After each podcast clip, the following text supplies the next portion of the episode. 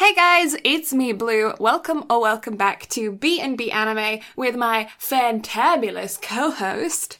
Hi, I'm Brad. Fantabulous got used again. It did, because I couldn't think up another word. I need to start searching these up before we actually start the the um podcast episode, don't I? So I have No, More. no, I like the spontaneous nature. It gives me something to give you shit about. So that, what can I complain about here? Oh, and I did so well at making that intro so smooth as well. Yeah, I know you got it right. I'm I'm so proud. There's there's the first time in over four months. You patronizing fuck. hey, okay, I just I'm just here. Okay, you're like the star of the show, and I'm the person who stands in the background. She's like, hey, come on, let's go. oh, that's that's a funny way to describe our dynamic. That's not how I would describe it, but that's hilarious. Look, okay, I have a running like monologue in my head of what I think. Okay, so I am basically the main character from I Want to Eat Your Pancreas, just more shit giving instead of very introverted. Mm. So that's how I see myself. Which you have neither seen nor read No. nor read the manga, so it makes literally no sense to you. Uh, I have the manga in my house. Uh, my brother read it, and he owns the manga. Uh, I just haven't stolen it from him yet.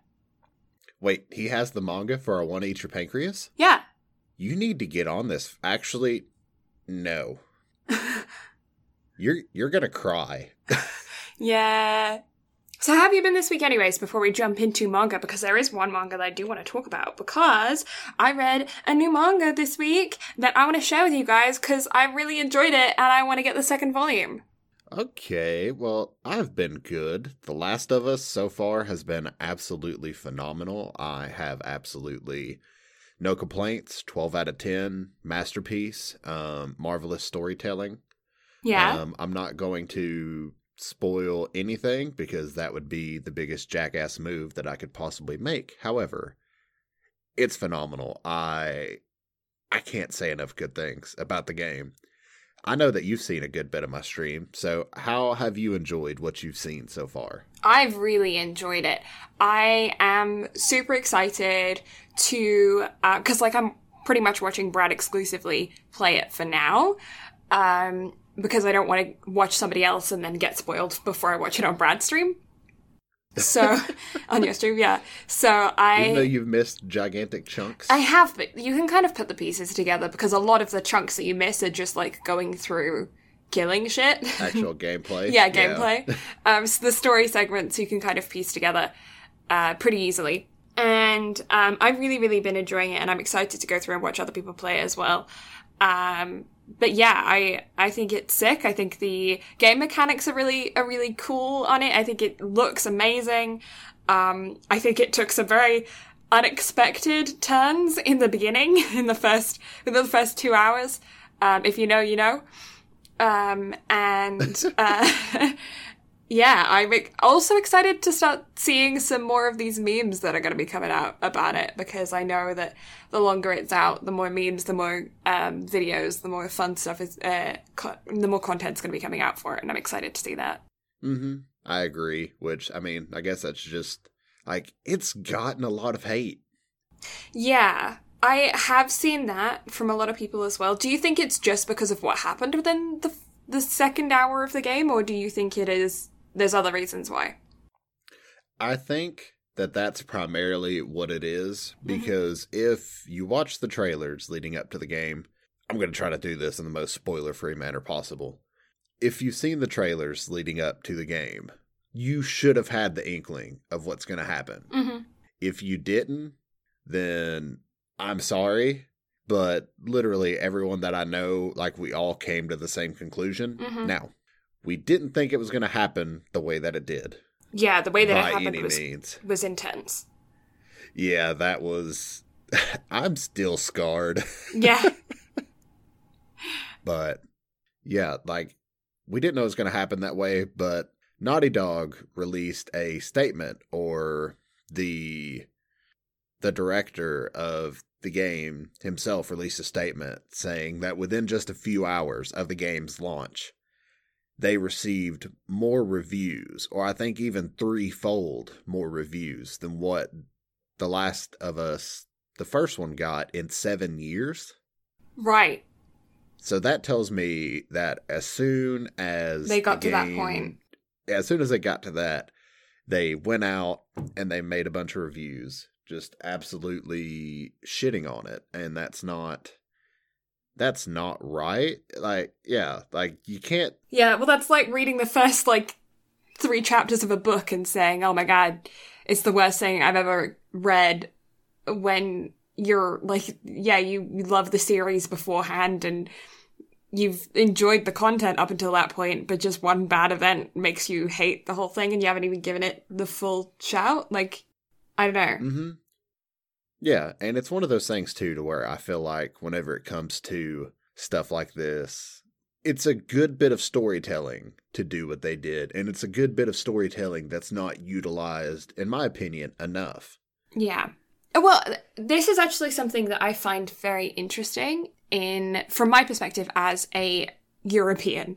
I have spoken to quite a few of my friends about this as well, and it tends to be in general that American North American content is a lot more fearful of killing off a main character than you see in British or in Asian like creations.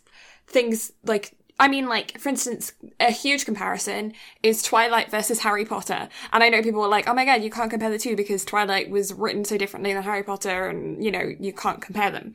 But the reactions that they both got. J.K. Rowling got so much hate when killing off so many of the characters in Harry Potter. I mean, so many of the main characters died, the good guys. And then in Twilight, the exact opposite happened and nobody died.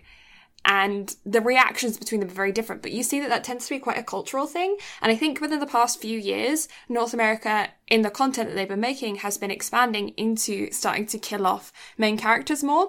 And it's taking an adjustment period, I think, for the audience of those creations to be more willing to accept that this can be a mechanism used to create good stories. hmm However, one thing I will say though, and it's especially true in this case, I've never had any video game outside of these two to drag me to tears. Mm-hmm. Now, had I not been streaming, I would have cried. Mm-hmm. Like I sat here and I had to stay quiet for a good bit of the stream because if I had opened my mouth without trying to make jokes, I probably would have cried. Mm-hmm.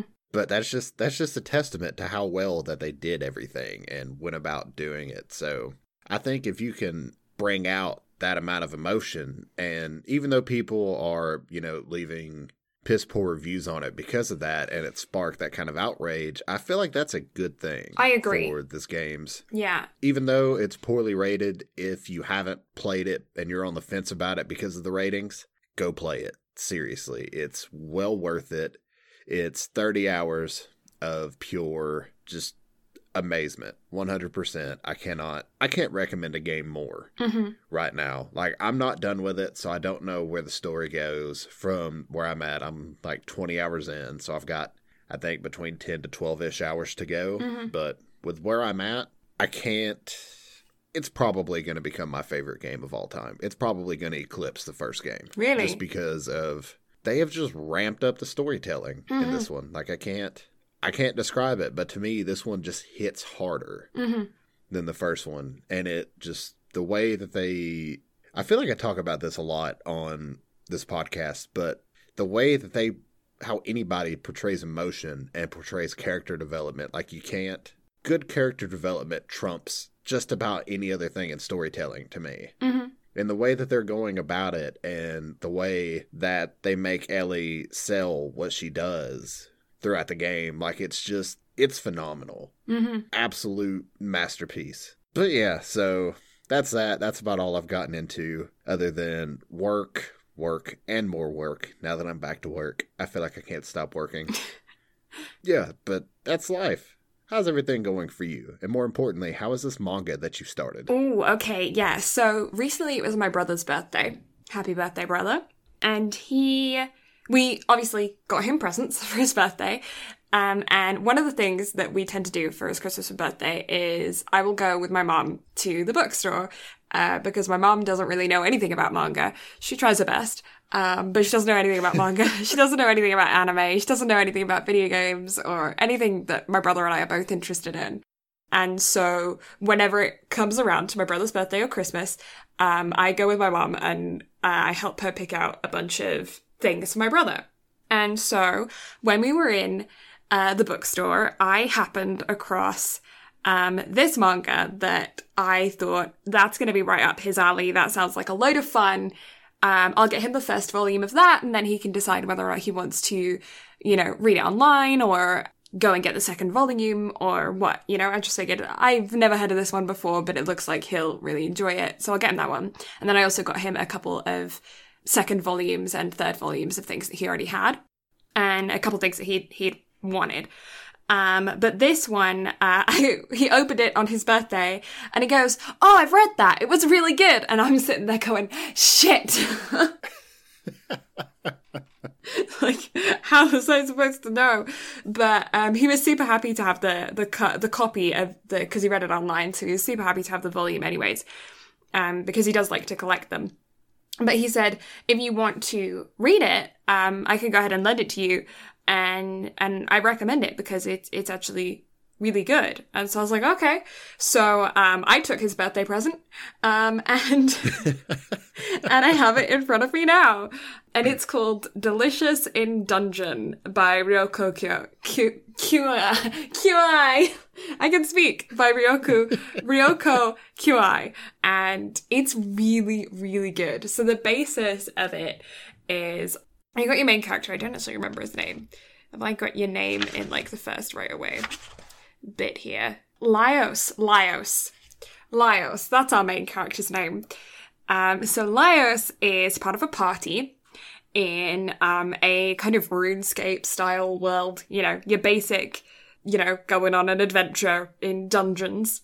Mm-hmm. And uh, his sister gets taken by a dragon in this dungeon and the rest of his party all run out of money and they have to go and save his sister who is now like trapped in this dungeon and they all got kicked from the dungeon and and now they're at the, the entrance again and they have no money. So he's like oh it's okay i'm just gonna go into the dungeons and find her and his party's like no what are you talking about? You have to you have to like save up money and stuff and we have to get food and and all this kinds of stuff and he's like well you know I don't have time. We just have to go. And uh, so you could stay outside. I'll sell your gear and I'll get food that way. And then I'll just go into the dungeons. And they're like, no, but you, like, we'll help you. We're part of your party members. We'll come with you. We'll figure out a way. And so they just walk back into the dungeons again with no food. And he's like, we're going to cook the monsters. And so it's a, basically an entire manga about them cooking monsters and recipes and how to make them taste nice and which parts of them are poisonous and which end of a basilisk is actually the real end and which end's the tail. And it's so funny. It's it's so funny and stupid. It's just like, yeah, this this party is going on this mission to save his sister, but um, the whole story is just them trying to figure out different ways to cook mushrooms with legs and I'm I'm humored by this concept. It sounds really interesting. I may have to give it a try yeah. after I finish up everything else that I'm trying to watch and read. Mm-hmm. I right do. Now. I do definitely recommend you check it out. It is a lot of fun. Um, the first volume is seven chapters, and uh, I greatly enjoyed it. And I'm looking forward to getting my hands on the second volume, or maybe just hopping online and finding it um, there if it's if it's available on on a site to read the second volume. So that's my anime recommendation of the week. my anime, my my manga recommendation of the week. So as far as anime and stuff goes, thanks to our topic for today, I've gone back and rewatched Fuka just because the entire mm-hmm. time I was watching this, I was just thinking of Fuka the entire time because it was very similar in ways to the show and more or less to me the manga because in Fuka's case and we'll talk about this mm-hmm. whenever we cover it in August, almost said next month, but this is going out on the 28th, so still June. still June. But um yeah, like I was just thinking about it the entire time. So therefore, I'm cramming in all of the, um, I'm cramming in all the Fuka as far as the show's concerned because I kind of wanted to relive the music itself versus having to, Imagine it. yeah. And that's one thing I really like because in the manga, there's a song that I'll. I thought I would never get to hear because it's the last song that they actually write and make in the manga. And so the artist who did all of the Japanese recordings of the song went in and actually recorded the song. I don't know how it was written. All I can say is I am so beyond happy that we actually got it because it's it's phenomenal. It's what I always could have hoped for because the music in the show is top notch. So yeah, it's been nice to go back and relive all the songs because I think I've read the manga through three times now. hmm It's just something I like to go back and read every now and then because whenever it was coming out week to week, I was reading it and then once it was all done, binged it all. And then while I was living in Georgia, I had nothing better to do at work, so I binged it all again because we were so beyond slow. And I have a feeling I'm going to restart it again here before we actually cover it just to kind of Refresh. refresh my memory because I I'm not gonna pick apart the anime because I watched the anime first and I loved the anime. Now I don't like what Funimation did with the dub since they went in and redid it, but I still love the anime. Mhm. It's great. It's a fun time. Yeah. So I've been rewatching it. And so that's been fun. I've also started watching SAO Alicization in English Right. just so I can try to get caught up because it's coming back in a week and a half and I'm so excited. I did see about that. You there were uh, talking for a second about if they are listening to the to the music of of manga. So when you finally get to listen to the music of manga, and it just gave me the idea that I think would make so much money in specific areas. But imagine you're at like some anime convention, right? You're at Anime Expo or whatever hmm and you see a, a pop up restaurant that's we are going to play an episode of Food Wars and bring you the food to eat that they have in the show right there on the screen while we're playing it. And while they're playing it, we're going to have waiters come out and serve it to you so you can taste what's in the show. Just like you hear the music in the manga, we're going to make you taste what's in the. Oh my god, that million dollar idea right there. Um, would you like for me to burst your bubble? Have they already done it? Fine Bros has actually done a try not to eat challenge. Oh, I did see that. Maybe that's where it went and in my it's brain. glorious. But like, I'd have, I'd have, I'd have it be a legit thing, and then I'd have it be like, um, what is that? Uh, bread and bed and breakfasts for beasts. Is that another one? Bed and breakfast for uh I spirits. think so. I think you recommended this to me. Yeah, there was- and there I think I that I started it. I didn't ago. finish, but you, yeah, you recommended it to me. I think it's still probably chilling in my anime queue. I started it but never finished it. There's so many food animes that you could do that with, though. But Food Wars would obviously be the most popular because it is the most well-known food anime right now. Oh yeah, and there's a lot of those recipes that I would honestly love to try to perfect and make because I think like you said like a pop-up restaurant at an anime convention and especially if you could like sell the food and whatnot, Well, yeah, that's yeah. I feel like you could make bank. You could make so much money, especially if they like the the bentos and stuff. You could even, I guarantee, you could buy those freaking peanut butter covered squids as well. oh yeah. Like the gross food. I bet people because people buy like Bertie Bott's every flavor beans from Harry Potter because they want to like give their friends something gross or like they want to try it. Like, aren't you curious about the the squid with the peanut butter and how bad it actually tastes? I know there was a guy going around the convention circuit last year who was cosplaying as Soma. I did see and that. actually running around and like feeding people peanut butter covered squid. I I saw that. I saw that. I think um I think he was actually like re-Instagrammed or something. Like I think they they Instagrammed him. Somebody official did. Yeah. I think so. And yeah, and I was like, that's legit. That's awesome. I uh I want to do this now. Like I need this in my life. And honestly, I would love to cosplay Soma at a convention. I think that'd be legit. And it wouldn't be that hard of a cosplay either. I think the wig would be the hardest part. No, really not. Quite comfortable as well. Oh yeah, because it's like it's very comf. hmm Yeah, that's very comf clothes. All you got to do is just find an apron and a excessively long headband. And a black shirt with what is it? What's the name of his family? Yukihira. Is it just Yukihira Diner? It is just Yukihira Diner. Yeah. Uh huh. on it. You say this like we aren't massive fans of the show. It's been a while, okay? Give me a break. I will give no breaks. Like I said, I am here solely for the shit giving. That is No, my position in the podcast. That's what you That's hired me true. on for. it's what I hired you on for. So like we didn't come up with this idea as a joint thing. I am now Brad's boss. This is how this works now. Behind the scenes of mine and Blue's friendship, anytime we talk about something, it's just always yes, boss, all the time. Honestly, yeah. I know he always responds to everything with yes, boss. And I'm like, you are aware that this is a 50 50 partnership there, dude, right? But it's not even about that. It's like It's just like, yes, boss. everything. Anytime I'm having a rough time, she's like, "You need to take care of yourself, dude." I'm like, "Yes, boss." Yeah, it's I'm like, hey, dude, you cool? You good, fam? He's like, yes, boss.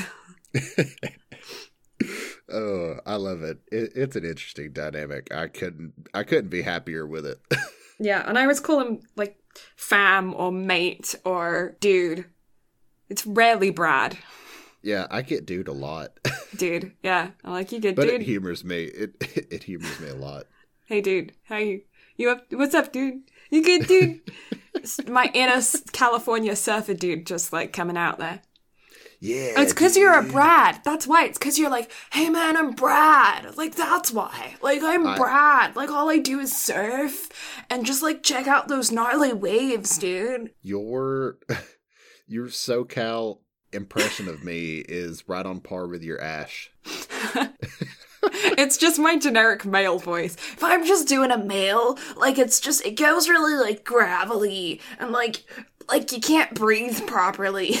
Gravelly, you want to talk about Gravelly? But with Ash, it's more like, um, Pikachu, where, yeah, he's more animated. He, like, takes more effort. I don't know why. Bulbasaur, hey, Pikachu. The biggest difference is that you just take it up a few octaves. That's I it. just take it up a few octaves. I just do it in kind of my natural pitch.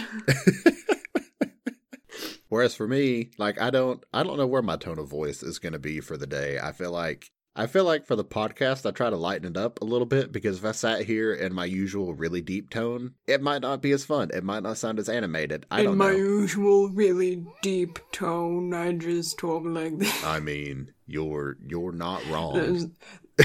this is my Brad impression. I am so manly. Deep voice.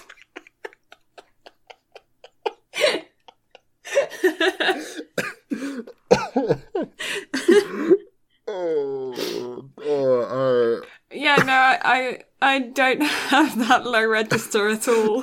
not only that, but the added southern twang to that. Um, I'm so manly. And I see trees of green, red roses too. so while you're at it, can I hear your rendition of Country Roads, please? Country roads, take me home to the place I belong. West Virginia, Mountain Mama.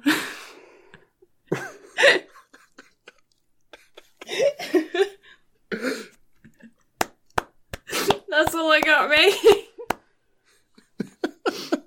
10 out of 10. 10 out of 10. What buy tickets to this performance, please?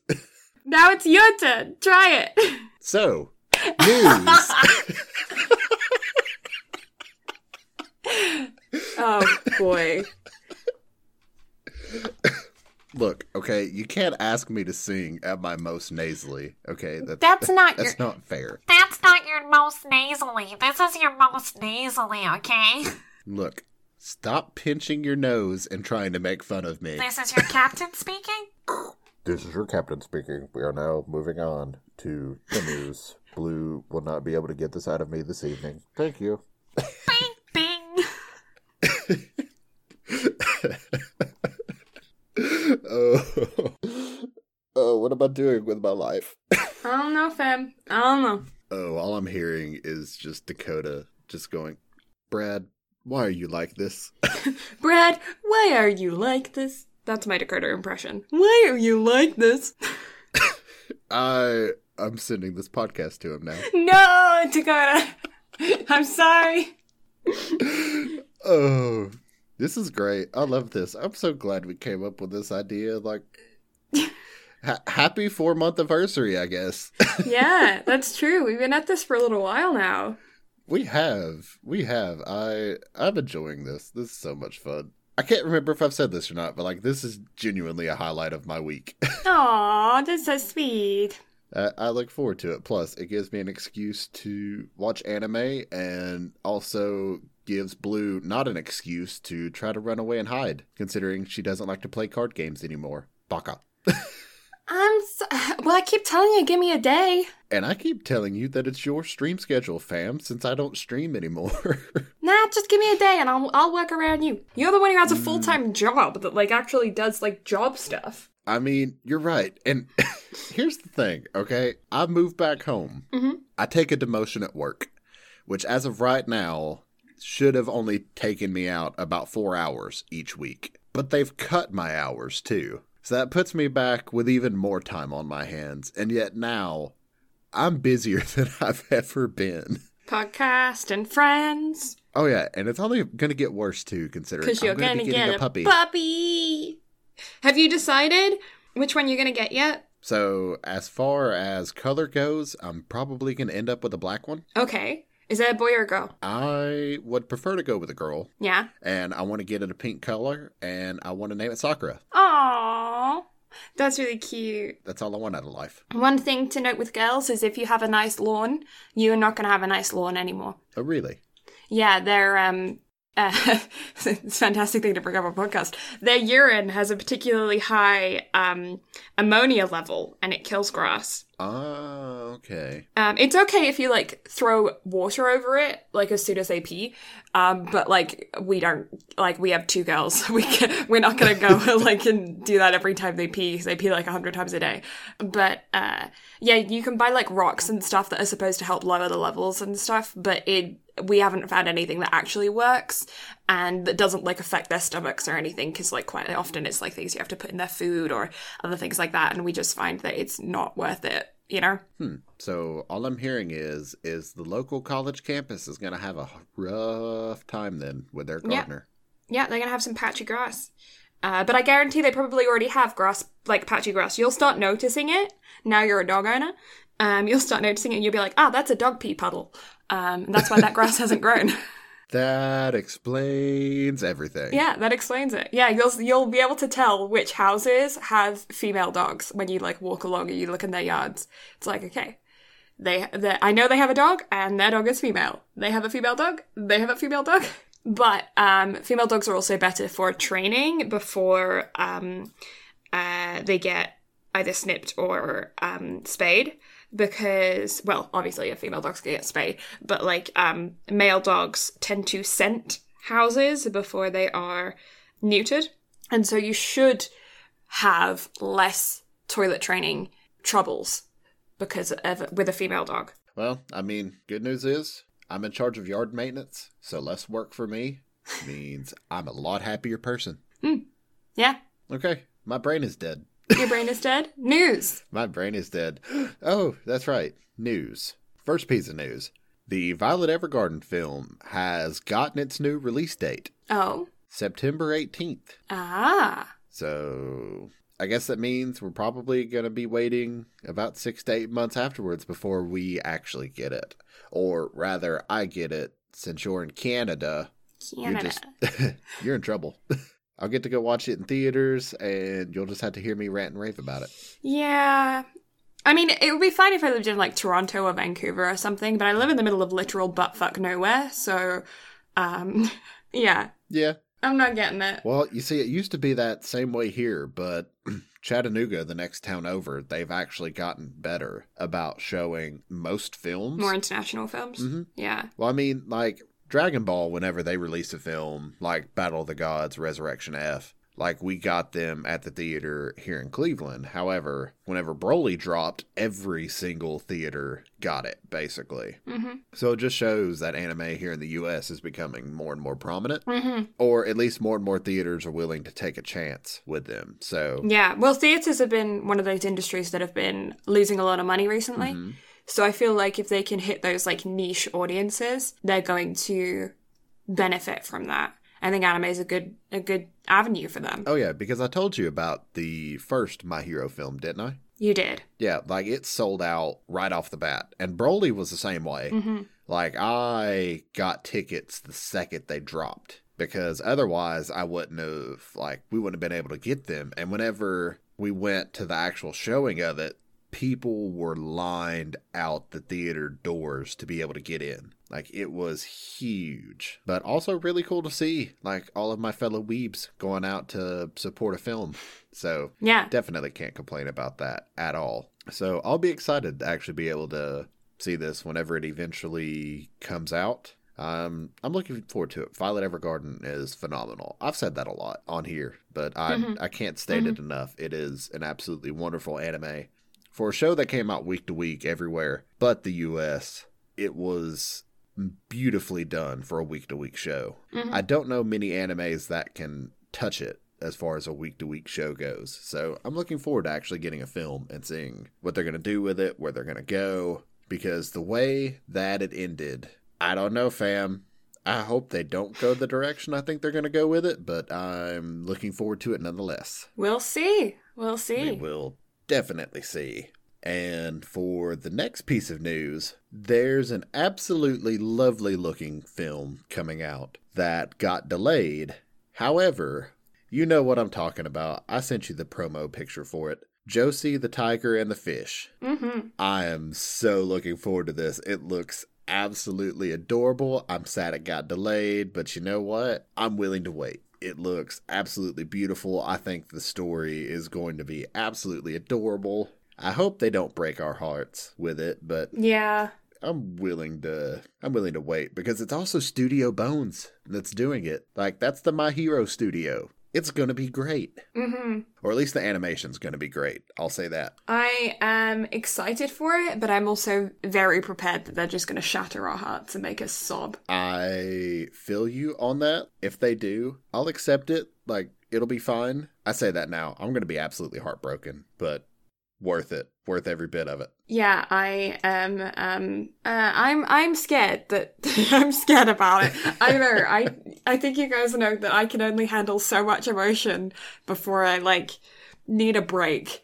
And I think that that's going to be one of those ones where I'm going to watch it and then I'm going to need to just not have emotions for like a good couple months. and then I, I can watch something more emotional again. Like, I'm still recovering from the last time that we watched Your Lie in April. I find that so draining to watch that I'm just like, oh my god, I just, I, I can't. I can't do this with like these people that manage to watch heartbreaking things over and over and over and over again. I'm like, how? Like Brad, like you just you're like, oh, this was sad. Okay, now I'm gonna watch something that's even sadder. Okay, now next week I'm gonna watch this that where the, main character just dies, and then next week I'm gonna watch this where like the main character's love interest dies, and then they never get over it, and then they die, and it's forever sad. And then at the very last scene, you get to see the mom of the two people that the the two moms of the people that died.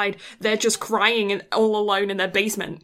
I don't know how you do it. So, what you're telling me is I need to stop suggesting things like Violet Evergarden, A Silent Voice, Orange. Like, look, fam, I got heartbreak for days. Yeah, like you have so much more tolerance for for sad stuff than I do. well, it's like I'm a sucker for masterful storytelling. Like The Uh-huh. Last of Us. Like I'm totally okay with it. I'm just like, hey, you want to check out this stupid anime that I found? Like, and you're like, hey, you want to check out my heart that's on a plate? I'm like, okay.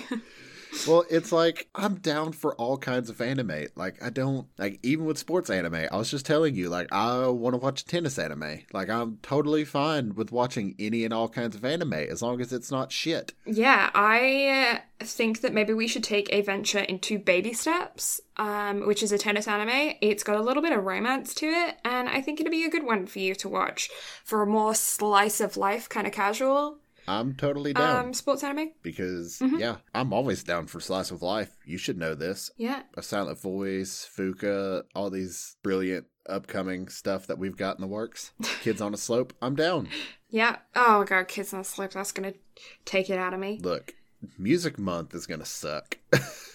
Music Month is gonna suck so bad. I'm gonna need somebody's gonna need to put me to bed after Music Month. They're gonna be like, "Hey, hey, Blue, go to bed." I'm Yeah, like, just- "Okay, Just I'm gonna go to go, bed go now. take a nap. go take a nap. Like, go, go, just hide in a hole and watch." Are You Lost and Daily Lives of High School Boys no, just and read and read Tana and watch Tanaka and read um, Dungeons uh, Delicious in Dungeons. I can remember the name of an anim- of a manga that's like right next to me. Honestly, if you were to watch something that's absolutely adorable, not watch something, well, I mean, it is an anime too, but if you want to read something that's absolutely adorable and can take your mind off of anything, Sweetness and Lightning. What's that about? It's about a dad and his daughter that likes to cook. Aww. I, I say, I say he likes to cook. The dad is shit at cooking, absolute shit. But he's a teacher, and so one of his students if I'm remembering this correctly, it's been over a year since I've read it. But I think one of his students is just like, oh, hey, I know how to cook. You want to learn how to cook? And he like teaches them how to cook so that way his daughter can stop eating shit food because I think he makes like kid cuisine and microwave dinners because he just like he is atrocious at cooking. Aww. So he teaches him how to cook so his daughter can be like, "Oh, we're actually eating good." That's cute. It's absolutely adorable, and I know I've sent you the clip of the little girl that's like walking along the street lines talking about sharks because if she steps off the shark song, I've sent you this, right? I don't know. I don't think you have. Because I would remember sharks. I'm going to send this to you right now so I don't forget because I don't think I don't think the podcast knows how much I love sharks. I don't think they do, but I know how much you love sharks with your shark mugs and everything. Yeah, my Lego shark that I have on my shelves. I have for my stream setup. Like, like guys, I freaking love sharks. Sharks are my favorite animal of all time. I think they are sick. I love all kinds of sharks. I want to see some great whites breaching out of that water there and, and getting some seals dancing on their noses and possibly catching a seal. I freaking love sharks, my dude, but I will never go in one of those shark cages. nope, not happening. Big, I love sharks. I will stay on land. Thank you very much. I feel like this is going to become your song about life now. This is going to become your theme song I will definitely check that out. this point going forward. After the because, recording, yeah. It's it's going to be right up your alley. I'm excited to hear it. Yeah, it's absolutely adorable. Baby shark, do do do do do do.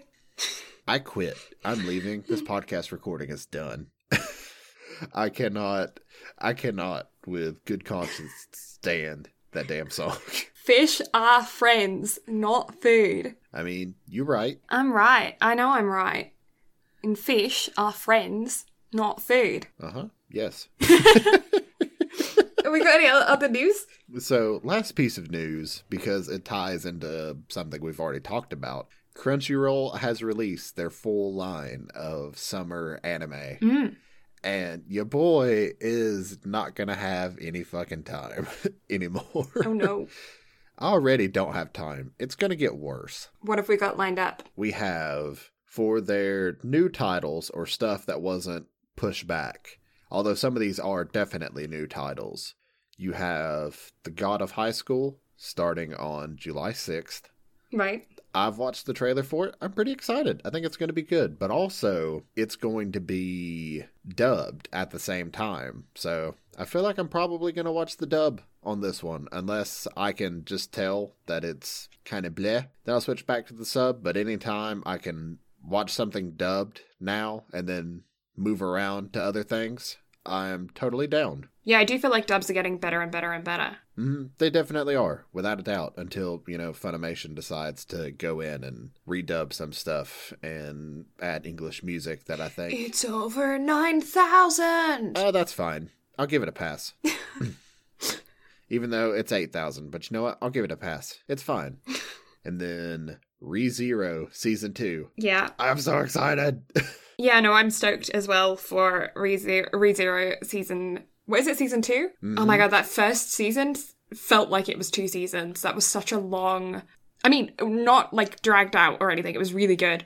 Um, we actually did a previous podcast episode on that, so if you haven't, haven't listened to our ReZero podcast, definitely check that out. Because, yeah, we both really enjoyed it. And I actually don't remember what we rated it, but I feel like we both rated it really high. I think I rated it a 9. Yeah. Like looking back on it, probably a 9. Yeah, something pretty high. I feel like it would have been like a seven and a half, eight for me. Um, I definitely really enjoyed it. If you want to see one of the best confession scenes in anime, Oh my god. followed up by the most crushing rejection, watch ReZero. And then check out all the memes based on it because those memes are hilarious. Oh, I post all of the memes about it, which, if you like memes, especially anime related memes, check out the Instagram Check out the for the podcast at B&B Anime. Because, Shameless promo. yeah, shameless. Anyway, yeah, we post daily memes there. And I only bring this up because it's topical, but also memes. Also memes, yeah. Uh, Brad's the one who pretty much runs the Instagram. I handle the Twitter, and I am not so good at the meme thing. So I normally just ask stupid questions. Like, for instance, today was, "What's your favorite thing to go in a bento?" Because I'm so creative, and uh, sometimes I just post updates about the podcast, and sometimes I get really mad at Brad on Twitter. I don't know what I did to deserve this. no joke. Blue and I like to throw shade at one another since we both exclusively run like one or the other.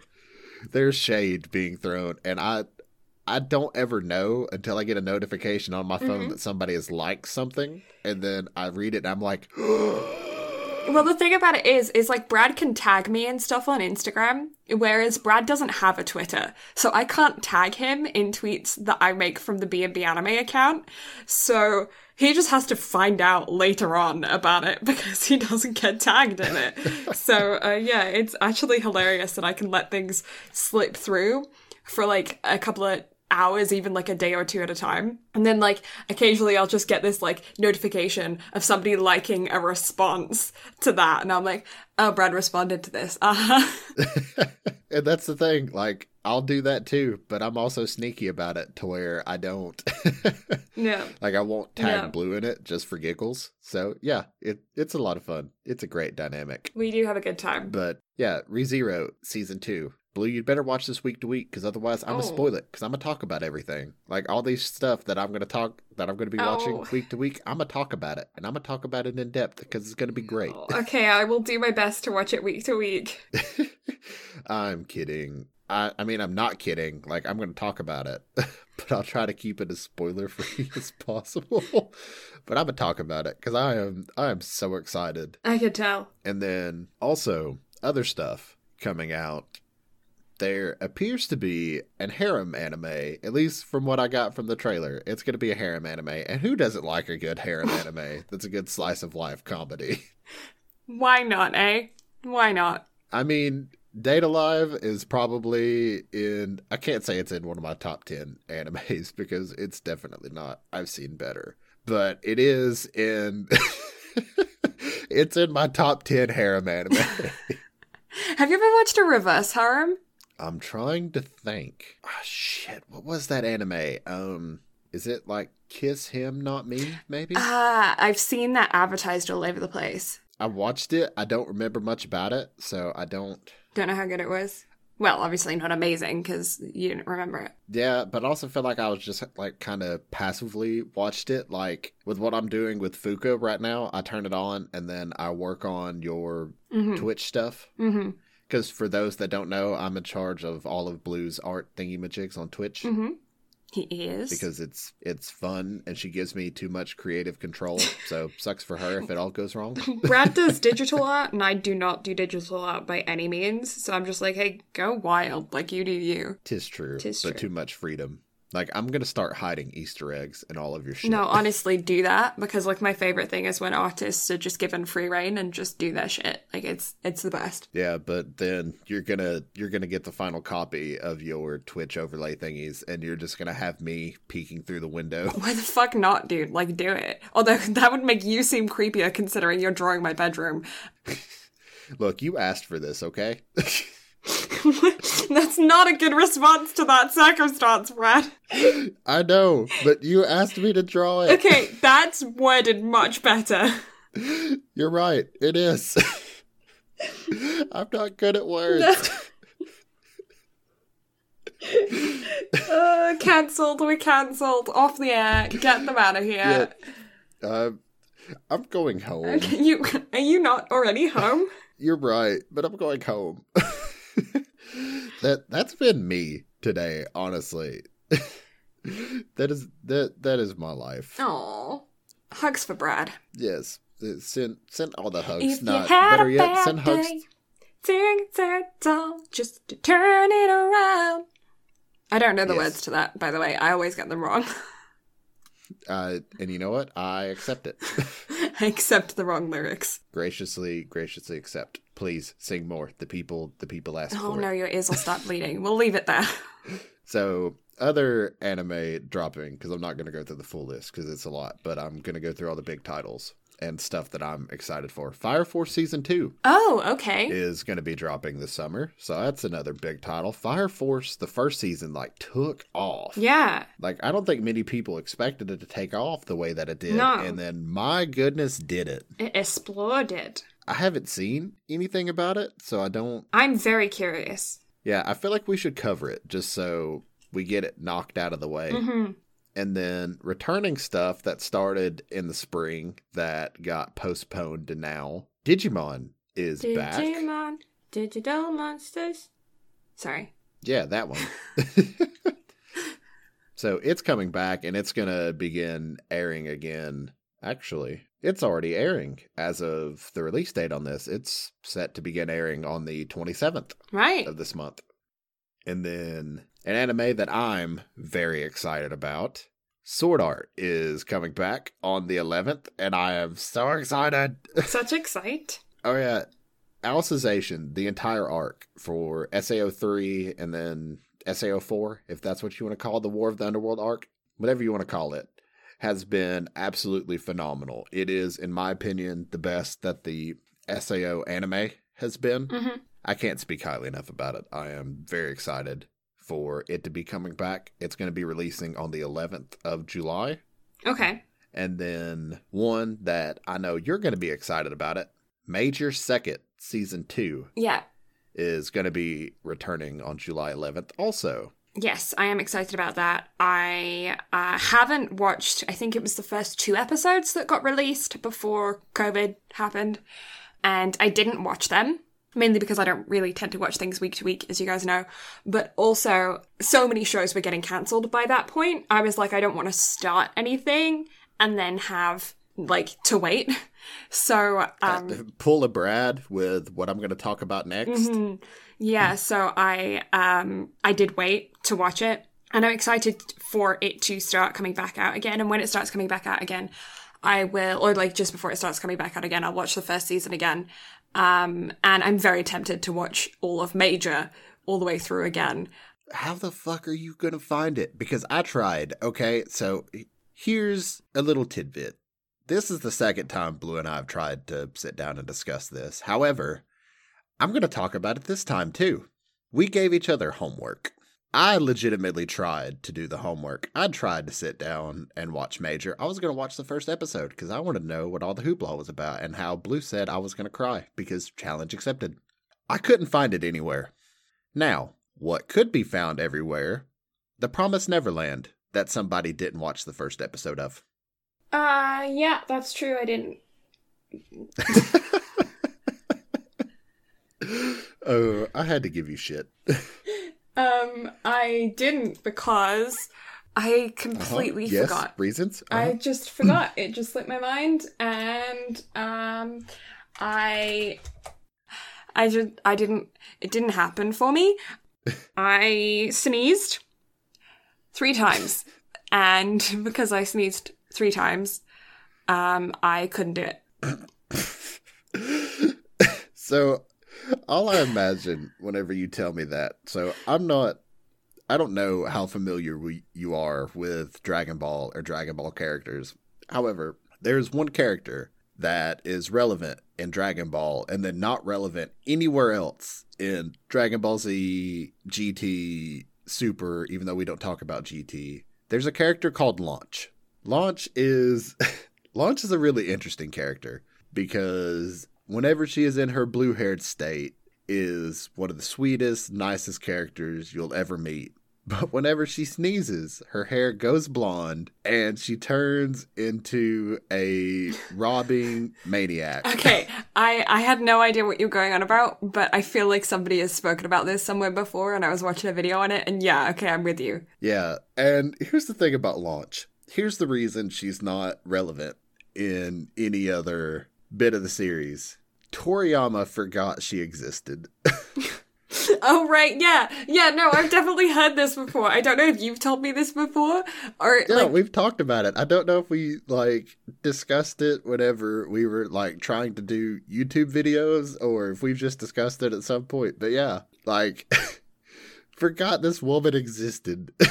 that's hilarious. and yet it's it's such a tragedy because she's such a cool character. Like that's such a cool concept. Every time you sneeze, like you change. And so that that's all I got out of that while you were trying to talk about you're trying to talk about that. Anyway, what is the next anime that you're super excited for it to continue coming out for? Um, it's an anime that you and I are both as excited about. Excited. Food Wars. Food Wars Shokugeki no Soma. Hi. And it's also something that Blue and I are going to be covering very soon, actually. Mm, yeah. I'm excited. I got pissed whenever it got pushed back because I was like, no, because I was watching it week to week. Yeah, but I haven't seen any of it so far, so You should be both happy and disappointed with yourself. I'm just gonna be happy. Because those those first two episodes were glorious. Yeah, but then there was no third, so Yes, but first two episodes were glorious though, fam. mm, yeah, and they're not gonna become any less glorious just because I didn't watch them as soon as they released. Mm, yeah, but still, Baka. what? That's just my that's just my nickname now. I feel like just more than anything else, it's just become like, oh yeah, that's just a, another name for her. It is like besides just calling you banana, it's now just Baka. blue, banana, baka, just all bees. I am a fan of alliteration. I can tell. It's like prickles, like that. That had to happen. No, actually, that's not alliteration. I was gonna say, what are you going on about? I don't know. I don't. I don't know. But it's my life anyway. And then continuing simulcasts that are going to be coming out in the summer. One Piece, because shocker. Black Clover, and And that's all the big ones ooh, that I see. Yeah, summer's going to be a very busy time. I am very excited for a lot of the stuff that's coming out. yeah, I am excited as well. Yeah, we're gonna we're gonna have a lot to talk about. We are gonna have a lot to talk about. We're also about to have a lot to talk about now because we have our given topic. Our, give, our given topic, uh, which just so happens to be given. Um, Yeah, I, I had to do something there. hmm, yeah, this is our Pride podcast. Um, throw up that that mad mad respect, mad pride, mad all that shit. Uh, You know what we didn't do for the second time? we didn't do the, the Pride intro, recorded right? this part. Yeah, we did. We didn't be like Happy Pride Month. Happy Pride Although- Month. Yeah, Happy Pride Month. I know it's right at the end of Pride Month, but um, yeah, we wanted to do an episode that is dedicated to Pride uh, because why not? Rainbows and shit and equality, we're all down for that. Like, yeah. Um, so we, I figured that I would um, get Brad to watch Given, which is something that was on your to watch list, right? It was whenever it was coming out, like everybody was raving about Mm-hmm. it and how they were talking about how the storytelling and everything was Yeah. really good. So I was like, oh, okay, like um, I'm down to watch it. Yeah. And then I didn't get around to it. hmm And I had already watched it because I went through a big phase of watching different types of music animes and different types of music within music animes. And I got into like a rock and kind of thing phase, uh, like a rock and pop and band phase, and stumbled across this. At that point, I'm surprised you didn't watch Fuka at that point. Then, Yeah, I don't know why it didn't it didn't stumble in my recommendations. I yeah, I just maybe I read the description of it and skipped through it. I'm not sure. I don't know. I have no recollection. and like I don't, I don't even know how I ran across Fuka either. Honestly, I bet it was Coda. Probably. I bet it was Coda. If in doubt, blame Coda. Well, I I think I watched it for the first time, like back whenever I was first getting back into anime, maybe. hmm when did Fuka come out? We'll talk about it whenever we cover the anime. Yeah. But yeah, now I'm questioning myself. anyway, But yeah, so I had already watched it, and when we were discussing whether or not what we would cover for this month, um, and I pitched the idea of us doing a Pride anime. this was the first thing that popped into my head. Yeah, and when Brad said, "Oh, I haven't watched that," and that's a that's a BL anime, and I went, "Oh, you know, I actually have seen it, and it's really good." So I recommend that we do watch it, and so that's how we kind of decided on Given for our, our BL anime. So yeah, just putting that out there. It is a BL anime, but it is um, just a really sweet romance. Uh, for quick, over- I guess we'll do the overview now because I'm already on the vibe to doing it before we do the background information. It's a it's a really sweet anime about two high school lads. One of them has a guitar that is uh, has a broken string. Um, and he's real sad about the fact that it has a broken string and he doesn't know how to play guitar and he thinks that the guitar is broken. And he bumps into this other guy at school and this other guy is like, what are you moping about for? I'll just change the guitar strings. And he does. And they get talking they're wanting to like learn music together and and this other guy who changed the strings on on his guitar is actually like a really good guitarist kind of a prodigy in guitar but also like there's not really necessarily prodigies in the same sense. Like when you think prodigies you tend to think like your Lie in April or you know something. It's not like he's he's self-taught and kind of grungy and you know into English UK rock and that kind of stuff. Um so it's he is a prodigy, but not in the same sense of like academic prodigy, I guess. And uh, yeah, the two of them just kind of get to know each other, and it's about the one of theirs history in particular, um, and uh, why he has the guitar, how he came upon the guitar, and about this other guy's band and them developing music together, and eventually writing a song together. And it's about their relationship developing, and it's a really sweet show, but I will also give trigger warnings um, for this anime um, for suicide and uh, abuse. Um, I think those are probably the two biggest trigger warnings that I want to put out there before any of you guys who haven't seen the show jump into it. Just want to make sure that you're aware that those two. I think that's probably the two biggest trigger warnings. I think so. Yeah. I feel like that's all that I was Oh, um, talk about. uh, alcohol abuse. Well, that's another thing. And yeah, so but that's that's kind of the overview of it, and um, uh, I think it's I think it's a really sweet anime. But yeah, Brad's going to tell you now a little bit more about the background of it. So, Given was initially a manga that was written by Mm-hmm. Natsuki Kizu that began its original run on April 30th of 2013 and is still running to this day for a total of 5 volumes. The show itself was directed by Hikaru Yamaguchi, who doesn't have a lot of big titles to his name. However, he has done some stuff on Gintama, which is why I have that in my notes. That makes a lot more sense now. Me, big brain. the episode originally ran in July of 2019 through September of 2019 for a total of 11 episodes and currently has a film in development as well.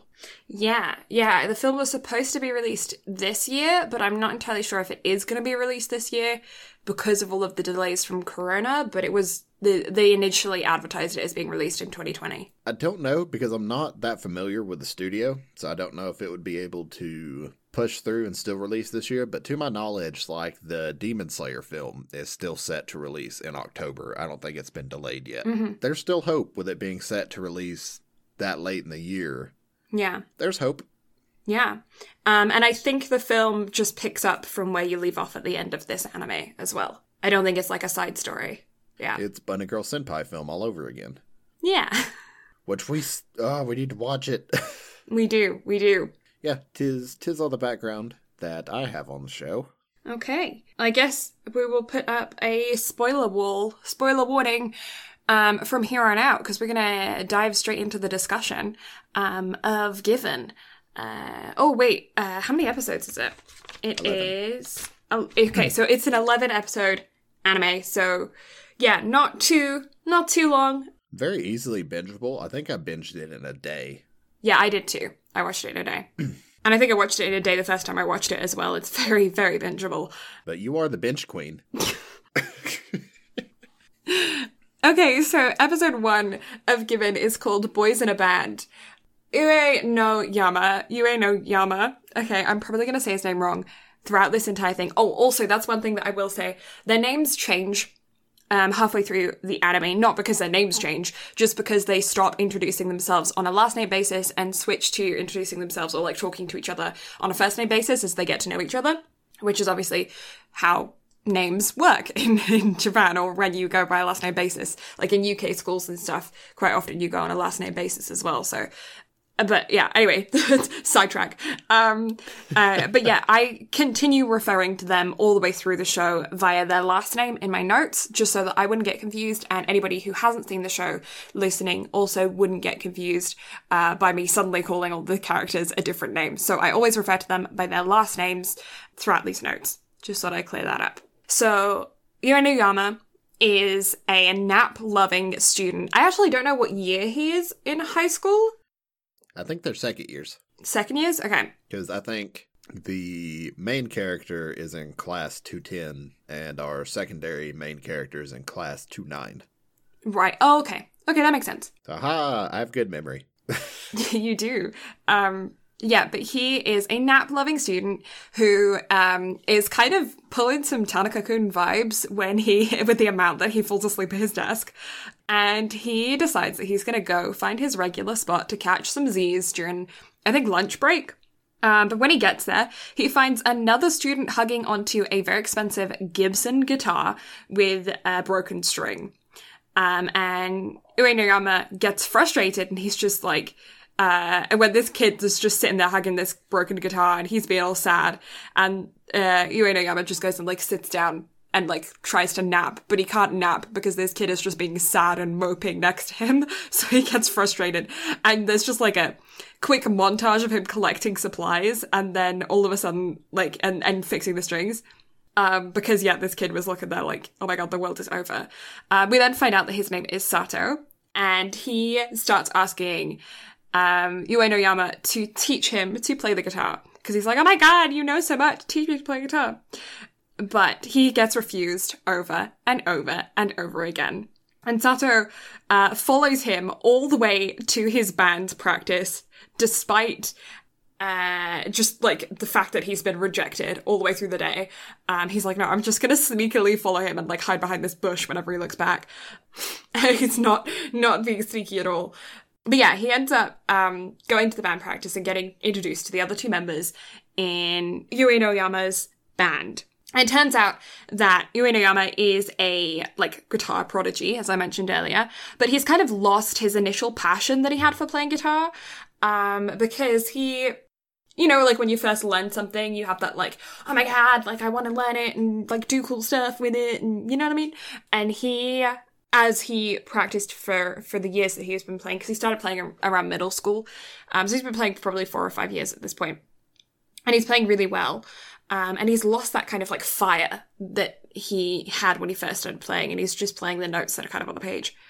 But for some reason, during this practice that Sato is now sitting in on, he's like playing really well and he's like on fire and he's having a really good jam session with his guys. And this is when you're introduced to the other two band members. Um, you got the drummer, Kaji, Ka- Kaji, and uh, the bassist, um, Haruko, Haruki, sorry. And Uenoyama tells Sato to um, go practice with the light music club because he's like, I'm still not going to teach you, but you can learn stuff with the light music club in school, and like they'll teach you all the stuff that you need to know. But he ends up starting to feel guilty and kind of concerned when Sato doesn't show up anymore to the nap spot, despite the fact that he was showing up there for days and days and days to pester him about teaching him to play guitar. And all of a sudden, he's not showing up there. Um, but magically, he pops up at the band's practice location, and he is so pleased with himself because he can now change the strings on his own. Uh, he can now change the strings on his own, and he can tune it. Um, and he's also uh, his left hand is also covered in band aids from him popping blisters from practicing so hard. Um, I feel like anyone who's ever played a string instrument knows that feeling. Roll well. I don't know it from first-hand experience, but my dad actually plays the banjo. Weird fact about my family. Um, so uh, I have seen my dad's. Why do I feel like this is the only time that I've heard this? Yeah, uh, yeah, my dad plays the banjo. My brother plays the piano accordion. Um, I played the piano. My mum plays the mandolin. I play the most boring instrument out of my family. Uh, no, you play the most elegant and beautiful instrument. Thank you very much. I started with the flute, um, and then the piccolo, and then But uh, isn't the flute what like everybody like has to learn how to play in school or the recorder? yeah, it's a recorder, not a flute. Close enough. A flute is very different. Close enough. Okay, you can play a, a flute in an orchestra. I, I don't think I've ever seen anyone playing a recorder in an orchestra. Close enough. Uh, side note, I want to go back to playing the flute and the piccolo because I want to go to a Renaissance fair and walk around playing the piccolo. Do it. I like I want to just be able to like take a flute out of a case and just play Lord of the Rings and have my elves come and ah, it'd be sick. It'd be so cool. Just go to a Renaissance fair and start playing the flute. Just sit down and start playing the flute. Like how freaking cool. Okay, anyways, going off on a tangent. Um, but anyway, um, when he's at the band practice and he's showing the fact that his fingers are all covered in band aids or plasters, sorry, no product placement. um, uh, Sato asks again, please teach me more about the guitar. And that is the end of episode one. So, okay, this was your initial introduction into the show. What were your first impressions? I was like, hmm, okay, this is interesting. And it was one of those things to where I knew where the show was going. Right. So I was like, oh, okay. I like the dynamic that's being introduced here. Yeah. So Is this your first BL that you've watched? it is. Ah. Well, I can't necessarily say this isn't the first Pride thing that I've ever watched Mm-hmm.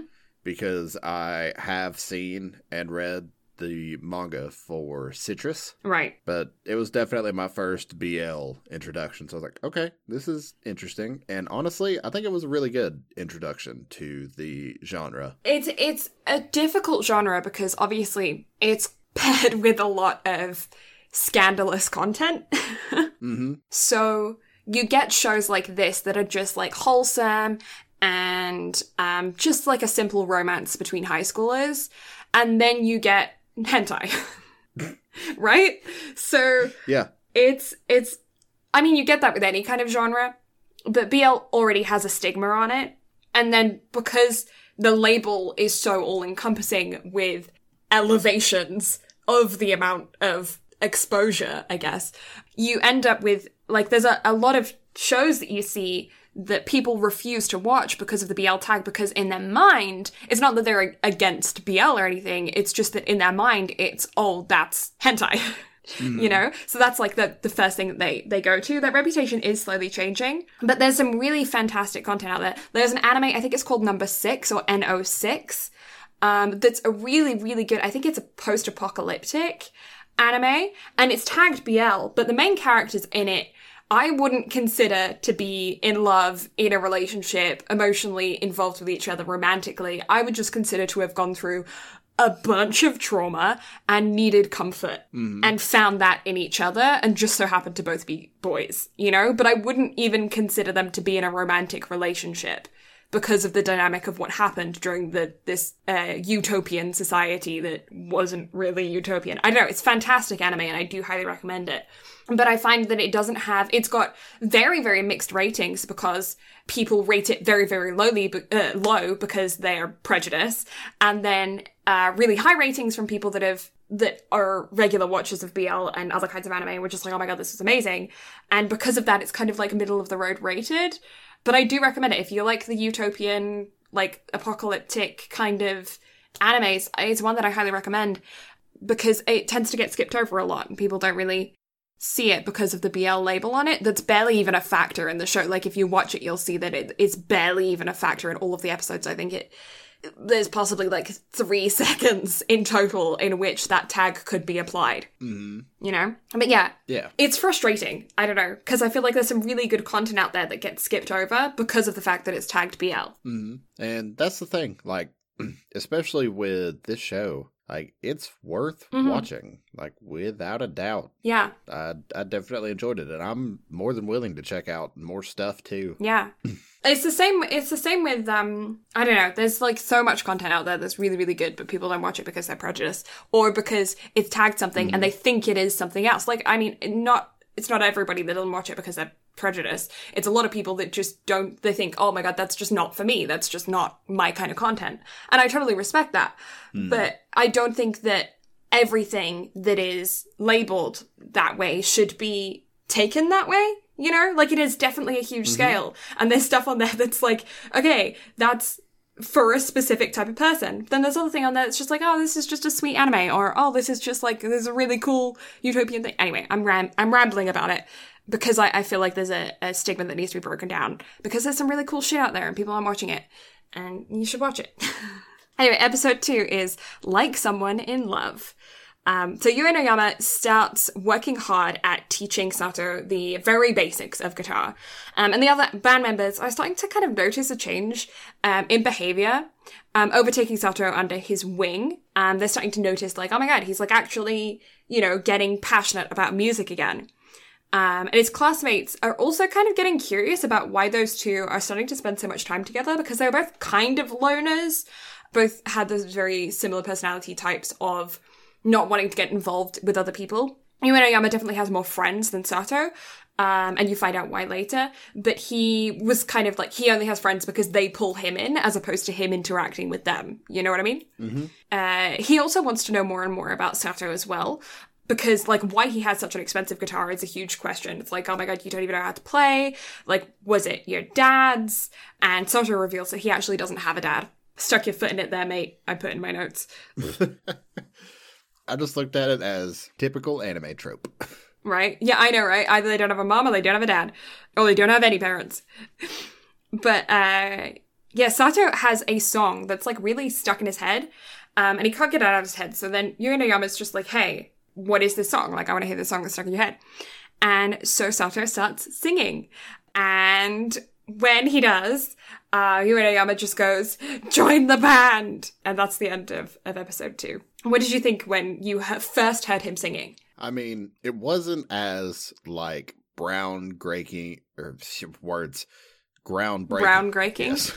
It wasn't as groundbreaking for me as he made it seem, but it definitely had Yeah, I I agree with you. because he made it seem like this is the most beautiful thing I've ever heard, and I was like, Yeah. Kosei and Kaori singing "Twinkle Twinkle Little Star" in Your Lie in April sounded better to me, but it was like, okay, really good development. I like it. Continue, please. Yeah, I think that's kind of where I was at as well. It it was very projected to be like this is the best voice he's ever heard or like this is supposed to be like this life-changing, music-changing voice. And I don't know if it was the song, if it was the fact that he's supposed to just be like acoustically singing in a hallway um, on some stairs in school, you know? So it meant that obviously there's no accompaniment or, you know, like they didn't add any effects to his voice, like any noticeable effects to his voice. Or maybe it was the lyrics, or well, not the lyrics, the tune, because it was just a tune. Um, so lack of lyrics. I don't know what the circumstances were, but I agree with you. I found it lackluster and kind of disappointing. Yeah, and I mean, we'll get to the point later in the show where it's like, okay, that's really good. But at this point, I was just like, this is an anime about music. And that wasn't a good example. Yeah. yeah, it, it was just like, what is this? Yeah, no, I, I am 100% with you. I think that that, well, I mean, it's an anime about music, and that's the first time you hear real music in the anime. Because up until this point, you hear like a couple notes being played and uh, a couple strum like things, but like you haven't heard, oh, I mean, you've heard the band play, but like there's no emotional music. There's been no vocals to this point. Yeah, there's been no vocals and there's been no emotion behind the music other than I guess the jam session, but that's kind of like upbeat. This is supposed to be like more like vulnerable emotion and it's supposed to make you feel something. And I don't think that it accomplished its mission. And I, ju- I don't know what they I don't know why I I because like the singer's a really good singer so it's not like he can't sing like they should have chosen a different singer because the singer's a really good singer and you get to see that later on but something about that just didn't do it for me. And I'm glad that you're kind of on this. Well, I'm not glad that you're on the same opinion because I was hoping that you would feel something. But I don't know. Like, I'm glad that I'm not like, oh my god, my ears are, my ears aren't working. Yeah, like definitely not bad, but definitely not great, and will we're we'll have this discussion Yeah. again in August whenever we talk about Fuka because I think whenever I first heard the English dub singing for that, I immediately messaged you. I was like, "Do not watch the dub." Yeah, okay, yeah, yeah, I think you did. Okay. Yeah, that's going to be an interesting point to bring up then, and in comparison to Given as well. But yeah, hmm. episode three is Somebody Else. Uenoyama asks Sato to join the band after hearing his singing, but Sato rejected him, saying, I don't think I should. Um, and there's this girl that's kind of watching over their friendship, and she's weirding me out. Um, I have actually, so I, I've watched this anime twice, um, so I did know what was going to happen, but I did put that in my notes, even though I knew what was going to happen later on, specifically because um, she is important, but you see her popping up. I think even in the episode before, in episode two, you start seeing her popping up. And I think it's either in this episode or the next episode that there that she actually has a crush on Uenoyama. So bear that in mind. There is a girl that's crushing on him, and she's kind of watching over their friendship. And Uenoyama gets laughed at by his bandmates for getting rejected. Um, and the bassist Haruki tells him to up his communication game because he's like, uh, he was like, no, I, I don't think I should join the band. And he didn't ask him, why do you say that? He was just like, oh, okay, and then got depressed. Because he didn't say no, he just said, I don't think I should, which requires further investigation, but he doesn't know how to communicate. Um, so yeah, they all laughed at him. It was like, hey, dude, like, start talking, you know, listening, like, interact with people like a human. Um, which I'm still learning to do, so, you know, I can't blame him too bad. Um, What is what is human interaction? What is human? I don't know.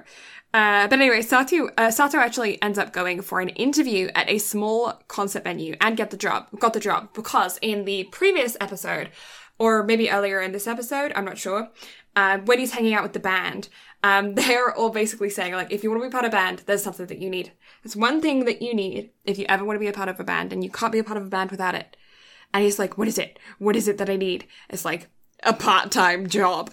Um, and so, um, he ends up going for an interview and ends up getting a job at a small concert venue. So it's basically just like a, uh, just like a, like city club, like they have a few tables and chairs, some standing room and a small stage and then like a bar, um, kind of area. And I think they even have a music shop out front.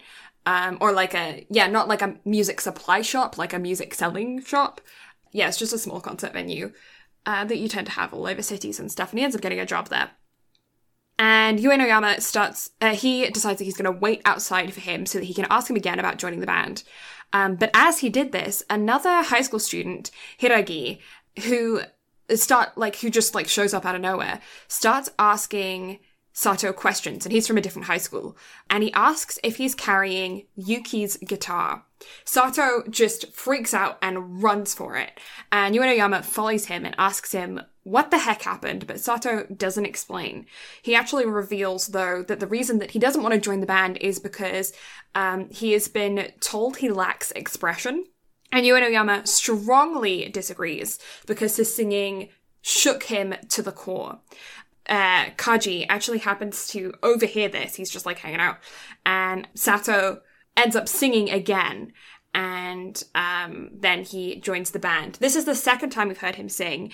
What did you feel like this time in comparison to the previous episode? I don't know. Like it still wasn't it still wasn't hitting with me Mm-hmm.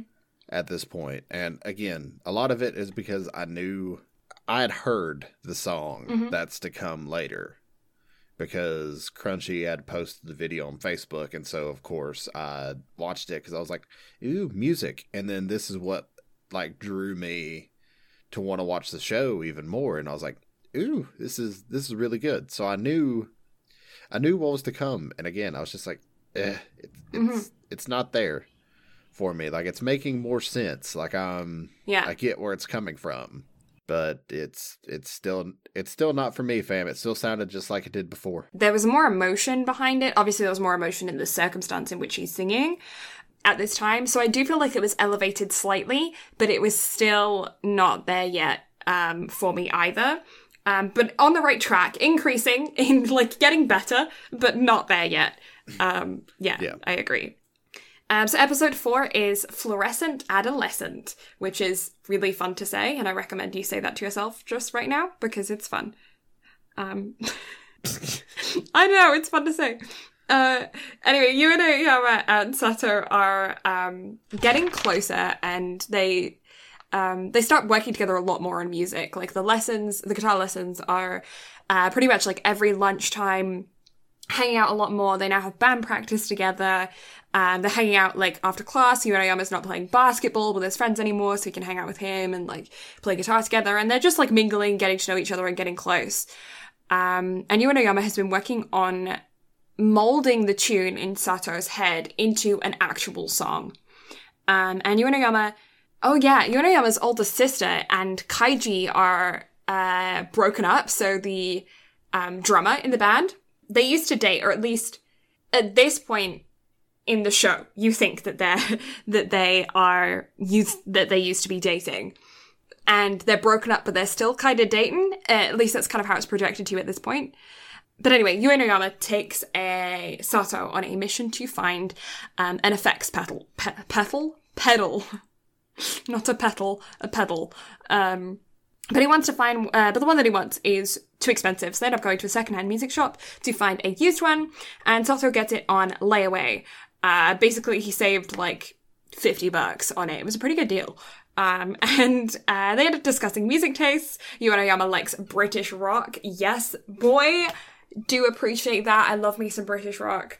I am all about that British rock. It's what I listen to a good portion of the day. Whenever I'm listening to music, chances are it's it's Dire Straits, it's T Rex, it's all kinds of different. I yeah, that's my genre. That's what I grew up listening to. I'm all about it, boy. Uh, anyway, before I go into my music tastes, we'll just swiftly move on. And uh, yeah, so then they start thinking that the band kind of works better because they all have different music tastes. They're not all like sharing the same kind of music tastes. And they found that when they were in bands previously where they all had common interests, they actually clashed a lot more than having um, more of a branching variety of music because it brings in different genres, different vibes, um, and they have a lot more freedom with it. Uh, this is where you also find out that Kaiji, the uh, drummer, is a music major at university with classical violin, which was an interesting development. Um, he does not look like a violinist. Not that violinists have to look a certain way, but you know what I mean? Mm-hmm. Oh yeah. when you think Your Lie in April, and then you go to this, and you think violinist, like, Like big, big nah fam. big difference. Big difference. Um, but anyway, just some random chick and a stalker girl. Um, she's not a stalker at all. She's just a normal high school girl who has a crush on him and is like normal. Uh, but in my notes, she's a freaking stalker. They see Yonoyama and Sato out um, when they're out and about getting the effects pedal.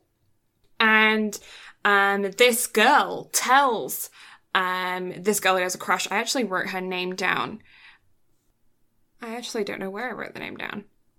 I could have sworn I wrote the name down somewhere, but I don't know where I wrote it. So uh, maybe we'll st- stumble across my notes later with it, where my where it's in my notes. I don't know. Maybe we won't. maybe she'll just remain nameless. But anyway, this girl who has a crush on him, she finds out from this other random girl that um, who went to the same middle school as Sato. Um, that there are rumors about him, and she informs the girl who has a crush about these rumors. Um, and we don't know what those rumors are yet, but not cool. Don't don't spread rumors about people, guys. It, it's not nice. Um, and that's the end of episode four. Did okay? I know you knew some information about this show before you went into watching it. Did you have any idea about what the rumors would be about? No, I did not. Now, once like like all I knew about it going into it was that it was a BL anime, and I knew that song Yeah. going into it. but the second that like I saw him with the guitar and being like dead in the face, I knew exactly where it was going. Oh, okay. Like I picked up on it immediately because I've seen enough anime like this to have that inkling. Like just with his mannerisms and Yeah. everything. A lot of that came from shows like ReLIFE and whatnot, to where I've seen those people who have had that sort of trauma Mhm. before. hmm So I was just like, oh, okay. This shit got dark real quick. Yeah, yeah. There's a reason why I put those trigger warnings. Like this show was a lot darker than what I thought it was gonna be. It's pretty intense. Um, Haruki has been in love with Kaiji, uh, with Kaji for two years, and they're that for the whole two years that they've known each other. So that's our bassist and our uh, drummer. And Haruki, the bassist, was uh, the one to kind of form the band. He saw Uenoyama as a child prodigy performing in a small concert venue just as a solo guitarist and really wanted him to be a part of, like, wanted to be a band um, with him.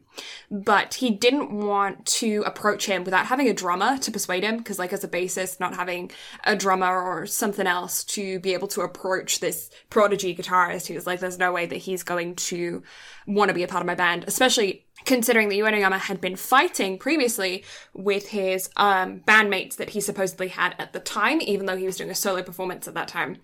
Uh, he was fighting with his bandmates. And uh, Haruki specifically wanted to get Uenoyama as part of his band so that he could give him freedom, which is exactly what his bandmates were not doing with him at the time. That they had like this prodigy guitarist and they weren't giving him the ability to just create and play as he wanted. And Haruki wanted to get him as part of his band so that he could allow him to have that freedom and try and make him blossom as a guitarist, uh, which was really cool to see some background on how the, the band formed as a trio. Um, and he ends up, uh, he knew uh, uh, Kaji from university. He knew that he was a music major because he'd seen him walking around with his violin, but he didn't know that he played the drums until they were in a class together and he saw him carrying uh, like a hi hat or something in a case. And so then he starts questioning him, do you play guitar? Uh, do you play guitar? Do you play guitar with that hi hat over there? Um, no, do you play the drums? Um, and yeah, he starts to form the band together because of that. But he is actually beginning to find it really hard to keep his cool as Kaiji starts um, invading his home, basically, whenever he gets drunk. Kaiji is a motorbike driver, and obviously don't drink and drive kids. Um, and they would go out drinking, and he would forget that he drove there and have to crash at Haruki's place until he could go back home when he had sobered up some. And Haruki is finding it uh, pretty difficult to keep his cool when the person he's had a crush on for like two years has is is just like in his house. You know, I I feel like that's a pretty reasonable time to be a little bit like, okay, uh huh, this is a lot. Yeah, like I'm surprised they just just didn't have a lot of but um but um but um but um but um. yeah, honestly, honestly. Yuenayama actually at this point has nearly finished the song for Sato uh, to then add lyrics to. And they blast full steam ahead as they have now been invited to a show at the concert venue that Sato actually now has his part time job at. And uh, so there's a little montage time, a little bit of a montage. And they're all getting to know each other. They're all working together as a band, making new music. Uh, it's good. It's a good montage. Good time. Good thing to see. Mhm. The Uenoyama and the girl who has a crush on him pair up in an art lesson where they have to draw each other's portraits, which would terrify me in art. I'm so glad that I never had to do that in school because, like, hey, here's a person that's standing in front of you. Now, you, like, sitting in front of you, you have to draw their face. Like, oh my god, no, thank you. Please don't make me do that. And she ends up telling him about Sato's past. She the, that she heard from a friend. She tells him that he was dating a boy, but the boy committed suicide, and Sato is partly to blame. She thinks that he is dangerous to be around. And what did you think at this at the way that Uenoyama found out about the rumors and about what happened to his old boyfriend. I mean, they had to cause drama somehow. So, Yeah. I mean, again, with anime storytelling, it was kind of the only logical way to like do it and have it kind of in my opinion just kind of form that progression and start to cause that little like rift type thing that you just kind of expect to be there in anime. hmm So I don't know. It it made sense, but Mhm. still, I was just like, "Oh no! Why why you, why you gotta do that? Why why you gotta be jealous?" Yeah. I actually was pretty surprised when she just told him directly. I was expecting her to start rumors around the school. Mm, yeah, don't don't do that. But also, don't don't do this in general either. No. either. Allow someone to talk about their own past when they want to talk about it. Don't step in and inform people of other people's pasts. Like that's not okay. Yeah, don't don't be jerk. No. Episode six is Creep. Uh, and she immediately apologizes, basically, for saying that, for saying about him dating a boy, as that part was just the rumor. Um, and she also apologizes for saying that he's dangerous. She's like, just forget that last part. Uh, but she does clarify that a childhood friend of his did die very suddenly, and that that childhood friend's name is Yuki, which is the same name of the owner of the Gibson and uh, yeah, so she she does apologize the last part was a rumor. Did you? How did you feel about her apologizing and clarifying at the beginning of this episode? Jerk.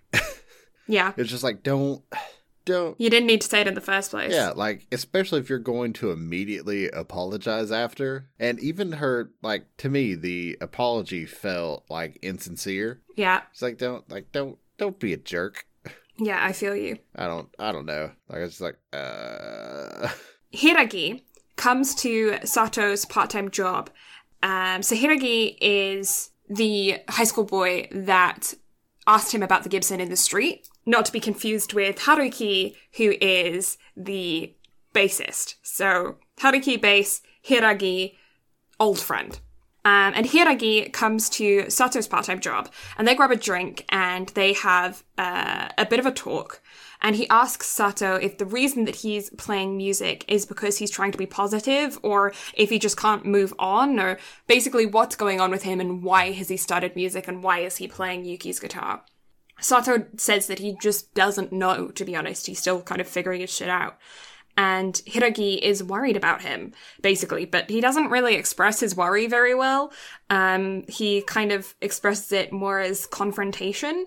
And um, there's a little bit of an aggressive tendency there, but you do get to see the fact that he is just incredibly worried about Sato, who is a childhood friend of his that went through some some mad trauma, and they hadn't seen each other since the funeral, uh, since Yuki's funeral. He just disappeared. Sato just like after the funeral, he just disappeared. He he left everything behind, and and Hiiragi's clearly just concerned. Uenoyama keeps quiet about what he was told, uh, but he talks to Kaiji about how he's feeling um, when he listens to Sato singing. And Kaiji knows that he has fallen in love a big time. He's like, "Oh man, I know, I know what you're feeling," and he also ends up thinking. Uh, he reflects on his own life when he hears Uenoyama talking about Sato, and he starts thinking about a violinist who uh, just happens to look like the one whose place he is staying at right now.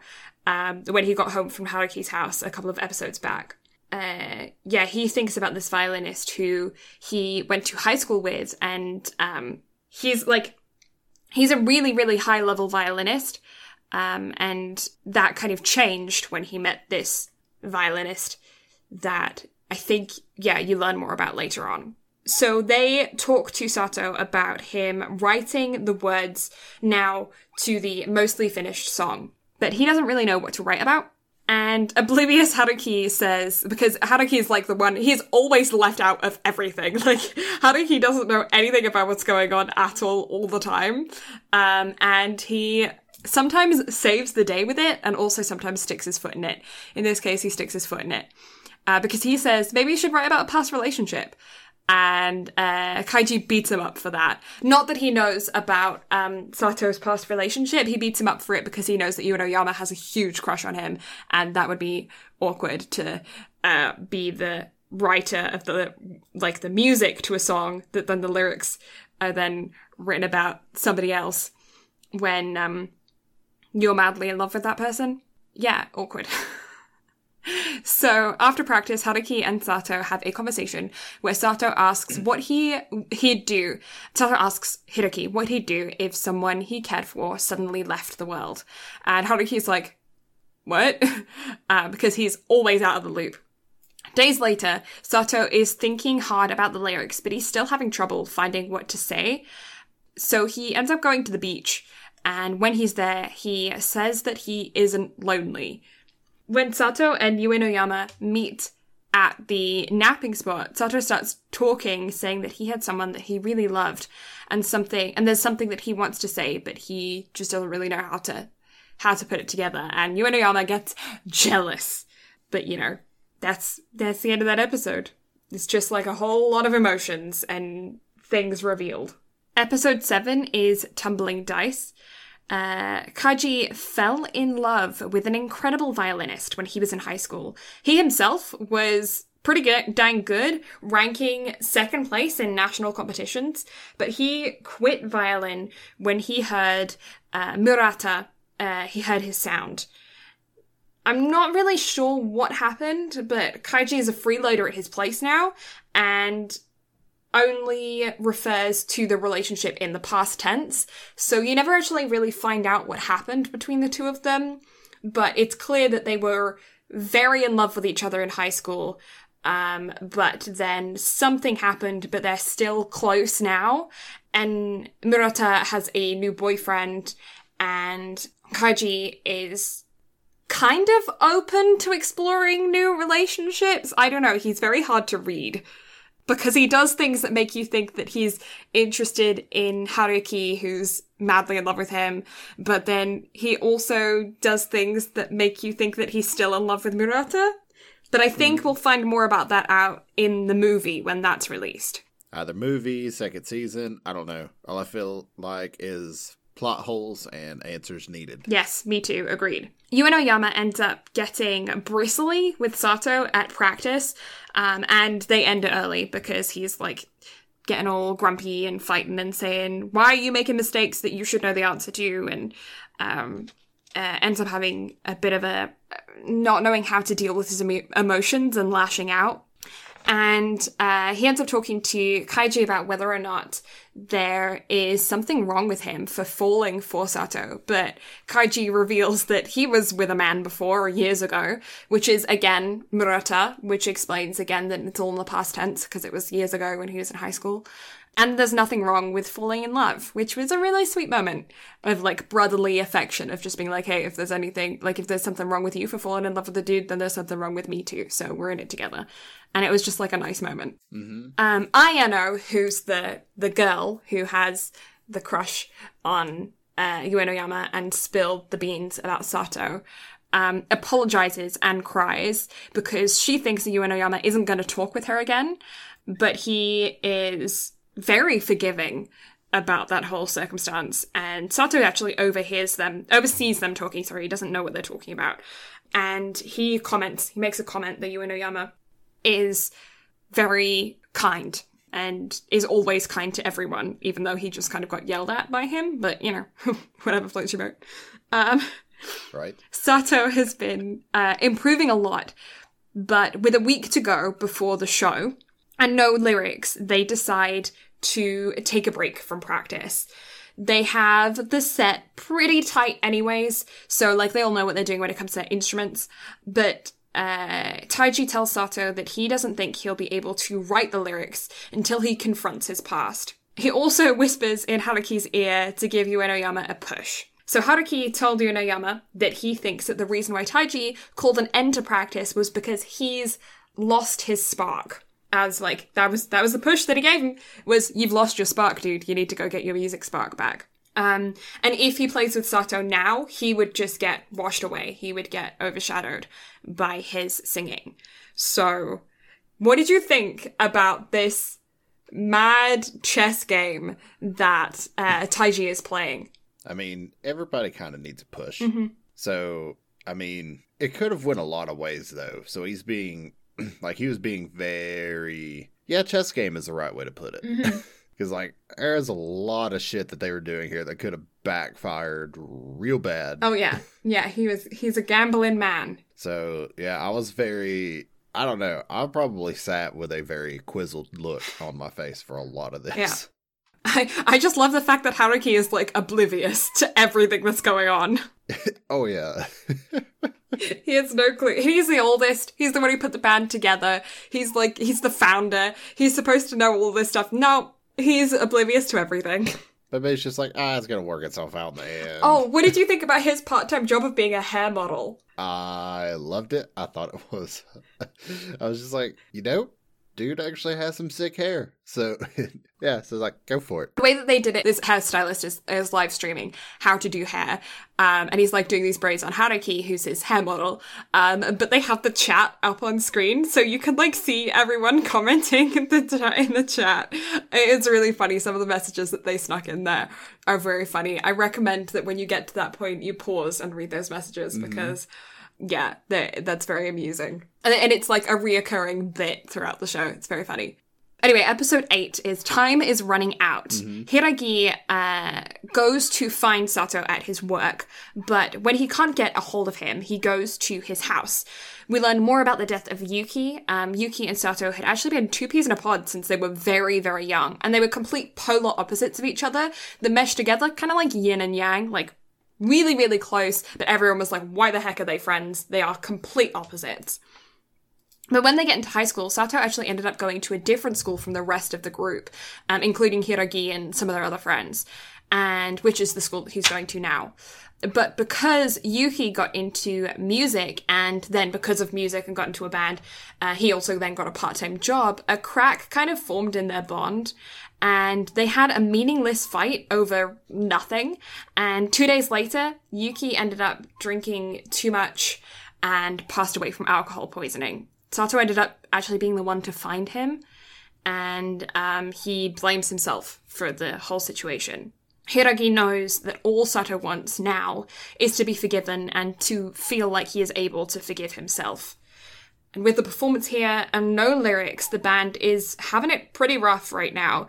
Um, and when Yura, uh, Uenoyama says, we'll just go without vocals, Sato fights back. Uh, he fights back and the string on his guitar breaks again because of how strong his grip was. How did you feel about learning all of the backstory between Sato and Yuki? I mean, it was definitely character development that was especially needed going into what the like next episode was going to be. But also mm-hmm. like I don't know, it made me start to I guess sympathize more with main character whose name I stick I can't piece together. Sato? Yes. I was like, okay, so now that we actually get the full story, everything, it confirmed a lot of my suspicions to actually finally get it too. Because, like, okay, I was right. Yeah. but also, it did, like, cause me to start sympathizing more. I was like, oh, you, you poor bastard. Yeah. Yeah. Well, actually, that's another thing about the the two of them. A reason why their bond was so strong from such a young age was both of them were from single parent families. They were both from single moms. And uh, Sato actually he had a alcoholic father who was physically abusive with him and his mom.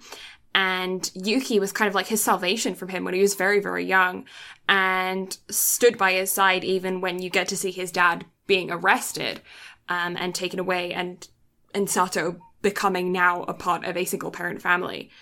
And um, you get to see the dynamic with the rest of the members in their group in the band. You get to see why the the rift formed and just their bond and and how they develop as how they grew up together and how they developed as people and how it was a stupid mistake because up until this point you're believing that it's suicide but it wasn't suicide it was a mistake it was a stupid accident mm-hmm.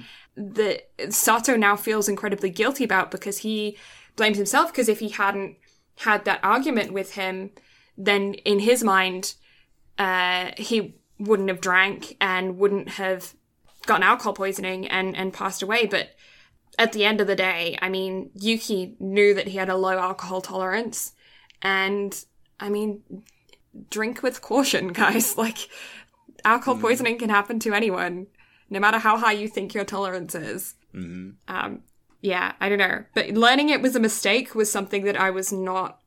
Learning it was an accident was something I was not expecting. I completely thought suicide. I didn't think it was an accident. hmm That was quite shocking to me.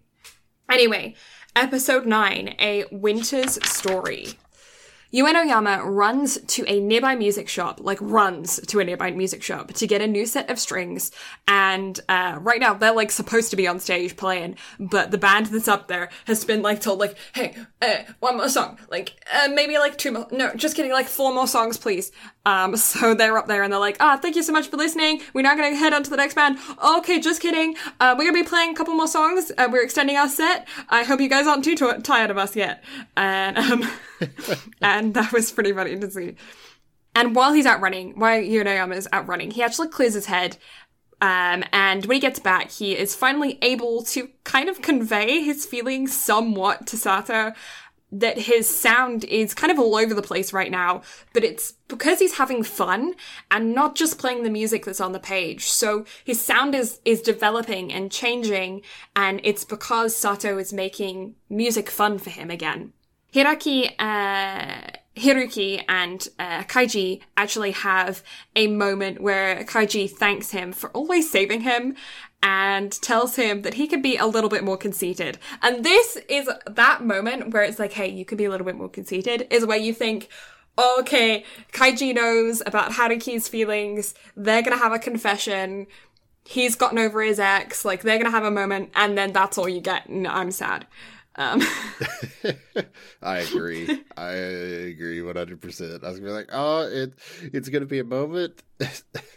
and it's kind of a running joke anytime that I'm watching anything with Walker and Bree to where it's like, I just be like, now Kith. and Yep. I was really expecting that to happen here. She's like, nope. nope. way to, way to be a jerk, show. Just- Yep, you get cock teased right here. Um, so just be aware. Uh, but when they actually eventually get up on stage, the mic was left from the last band, um, or kind of left, but also I'm not entirely sure if the other two just like started talking in the hallway and never actually updated their set. So that might have happened as well. Uh, either way, the mic is left. Uh, they when they they start playing, they start playing their the song that um uh, has written and Sato has no lyrics to. But as they start performing, Sato just starts singing and he moves everyone with the song. And after the song ends, he just walks off stage and Uenoyama follows him and congratulates him and kisses him and it's cute. And then he just like returns back to the stage with the rest of the band to finish the set uh, as just a uh, instrumental band. Sato then confesses to, I guess, himself that he isn't lonely and that he is having fun and that he loves someone new. And you get to see him kind of accepting that, I guess. I guess he was feeling guilty for having feelings for Uenoyama when he felt like he was supposed to still be having these feelings for Yuki, but Yuki hasn't been with him for, I think, over a year at this point. And Hiiragi tells Sato after the show that Yuki knew that he liked music and wanted to write a song for him, but Sato wanted them to work together. Uh, and they laugh because he sucks at guitar, um, but he is pretty good at singing. Uh, but they're like, your hands were barely moving while you were up there. Um, but Yuki was the first person to take, and then you also find out that Yuki was the first person to take Sato to the beach. So there's like a cute little moment there of, of him kind of getting more back onto a friendship level with Hiiragi, um, who was kind of like the third in the trio of him, Yuki, and Sato growing up. So, the big question. The song in context, you already said that you had heard the song previously just on Facebook, but now with context, how was the song? Chills. Yeah. But I mean, I feel like it would have been even more chills had I not heard the song before. Right. But the second I saw him get on stage, I was like, oh, okay. It's this bit, yeah. Yeah, but still, it was like it was like a very chilling song in context because you listen to it, you're just like, oh. Yeah. I mean, they played it into a song, but it was very much like a like telling of his feelings, and the way the crowd describe it is very like how the song makes you as an individual watching the show feel Mm-hmm. because it does a good job of getting the emotions across. Like it was very Your Lie in April esque, I guess, with like making you feel the emotions that needed to get across. hmm Now, granted, it wasn't the Your Lie in April like colors type situation, Yeah. but still, it did a phenomenal job of making you feel how it made you want to feel. Yeah. And then the Yeah. little moment after the fact, I was like, "Oh, sugoi." Yeah. Yeah, I I actually really liked it. Um, I think you guys know that I don't really have a huge preference for like J-pop or, or J-rock or something. It's it's not my genre of music that I tend to gravitate towards most of the time. And I think you guys can tend to know that from my, my ratings of the OP and ED of most shows. Um, On that note, Oh, okay. Um, I uh don't remember. yeah, okay, I- I okay, don't- well that, that that's a good enough des- that's a good enough description. yeah. Mm-hmm. What about you? Yeah, five. Five? Yeah, I don't remember them. Not great, not memorable. I do remember them, but barely. So yeah, five.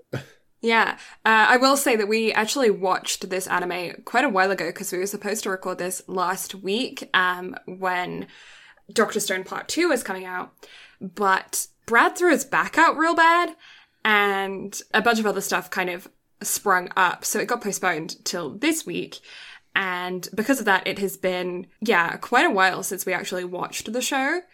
But I, uh, yeah, I have no recollection of the OP or ED. yeah, Brad is still dealing with back problems. Oh, that's no fun. Life. Life. Uh, but yeah, that was really cute. I did like this section where he just kissed him. And it's really funny later when you find out how he was feeling in that moment. mm. Um, and yeah, okay. Anyway, let's jump into it because we can discuss it right away.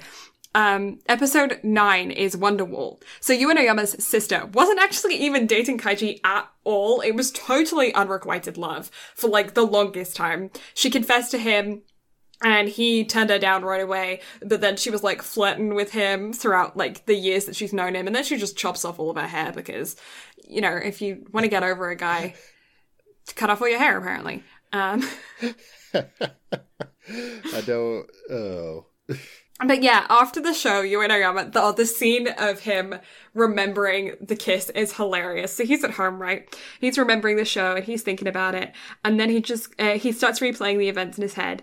And then he just goes, I kissed him. Because he went on to play a whole, like, set. Like, uh, Sato only played the one song at the beginning. And then he left because of all of the emotions that he was feeling. Um, so he, like, uh, Uenoyama went back on to play a whole set afterwards and then like mingle with everyone and, and mingle with all the other bands. So I can completely understand how something like that would just like slip your mind when you're in performance mode. And then he finally remembers the next morning and it's very funny when he remembers. But yeah, so he's feeling kind of awkward after the show because of that. Um, but Sato is actually sick from school because of the intensity of the show. Uh, kind of like a kid who's like, oh my god, I get to go on a field trip and then the next day I'm going to blow chunks. That kind of thing. Um, and the organizer of the show actually recorded and edited their performance and gave it to Haruki. Uenoyama uh, ends up going to Sato's house to check on him, and uh, Sato, the, the when he first opens the door to a sick Sato, that's funny. Um, I actually sent a screenshot of that to Brad, and Brad now uses that. Um, all the time whenever he he needs an appropriate response or anything uh, he sends he sends that screenshot uh, it's very funny And yet I use it completely out of context, but it works it does, out yeah. of context. um but uh uh, yeah, so Uenoyama goes to Sato's house, and Sato says that he wants to write more songs with him, and it's like a cute little thing of like, stay with me while I'm sick. Um, and Uenoyama being like, no, I need to leave right now because I can't handle this, like, too many emotions, and Sato being like, just like hold my hand for a second, and him like, this is too much emotion, and and Sato being like, I want to write more songs with you now. I'm gonna go to sleep, but you have to stay here until I fall asleep, and him like, ah, and it's it's a cute dynamic. And uh yeah, so the band meet again and they start to work together with coming up Oh, I put the band meets for meat, uh, which is true because they met for barbecue. Um, they meet for meat, and they begin to working uh, to work together on coming up with a game plan. They want to change the band name um, because they came up with the band name, which was The Seasons previously, when it was just the three of them, because they all have names that are based around seasons. Uh, but now that there's um, Sato's in the band as well, they're like, okay, well, we should change up the name a little bit. And uh, so they're like, okay, uh, well, Sato, do you have any word specifically that you kind of feel like is important to you and important to your music? And Sato said, well, what about give? Because I was I was given this guitar, and and so then uh, they, I think it's Haruki maybe combines them, uh, season and give uh, to get give on, uh, and then given obviously because given is grammatically correct.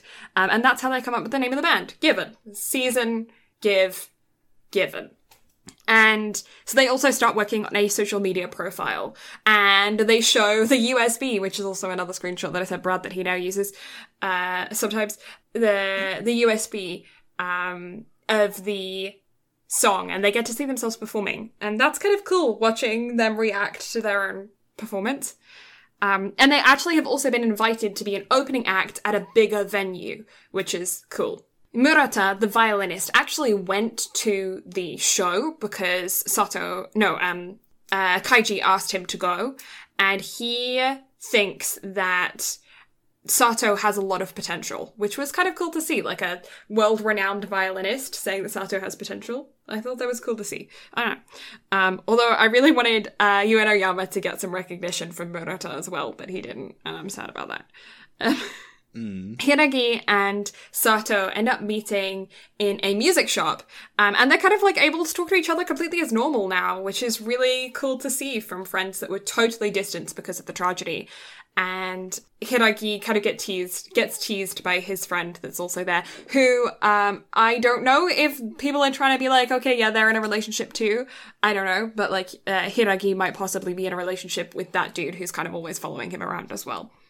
Because if it's a BL anime, chances are all of the boys are together. Like, if there's a boy, he has a partner.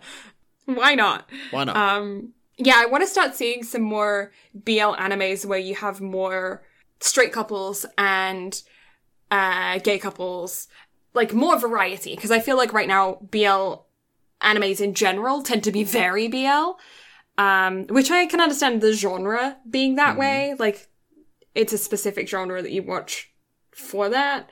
But like, I feel like we need some more just like in general, you know? Anyways, that's a side point. And Hiiragi and Sato, yeah, they meet in the music shop and yeah, they, they talk normally. Sato takes Uenoyama to a new beach that he's never been to before to make new memories with him. And he tells him he loves him and it's very cute. Ah so cute. so cute. And um, yeah, that's the end of episode 10. Um, what did you think of the confession? About damn time. About damn time. That that's about it. But also the reaction and everything. I was just like, ah. Oh, yeah. Uh, I did think that was cute. You actually find out more of the reaction in episode 11, which is called Song 2. Basically, Uenoyama has, he's having an internal war about the response to Sato because he remembers that only six months ago, he was adamantly against a couple getting together within a band because I mean, I think everyone knows the rule that if you're in a band, you don't date within the band because it will break the band up. I mean, you Rules are look at- rules. rules are rules. And you can look at some of the biggest bands in the world for that. I mean, like ABBA, for instance. Don't date within a band. And, uh, yeah, so that's what he, he's going on in his head now. So he's like, okay, well, uh, I guess I'm gonna go to Haruki, uh, with Sato and ask for permission. Um, and Haruki is not pleased at all. But you can also just tell how much this mean like he can just tell how much this means to them and so he begrudgingly gives them his blessing uh, but he also asks what uh, Kaiji thinks, and this is only then when he finds out that he orchestrated the whole thing. this is when Hiraki finally finds out about all of the plans and that he was pulling strings behind the scenes for this entire time, um, which is very amusing. But it also makes me wonder if one of the reasons why Haruki actually has never confessed to Kaiji, uh, to Kaiji is because of the fact that he, they were in a band together. So for two years, he may have had this unrequited love or this like want to confess, but never had because of the, the rule to never date within a band. And now he's having to give blessing to somebody else in his band. Like that must kind of suck. Yeah, yeah, I could see that. But anyway, he gives his blessing and uh, gets really frustrated.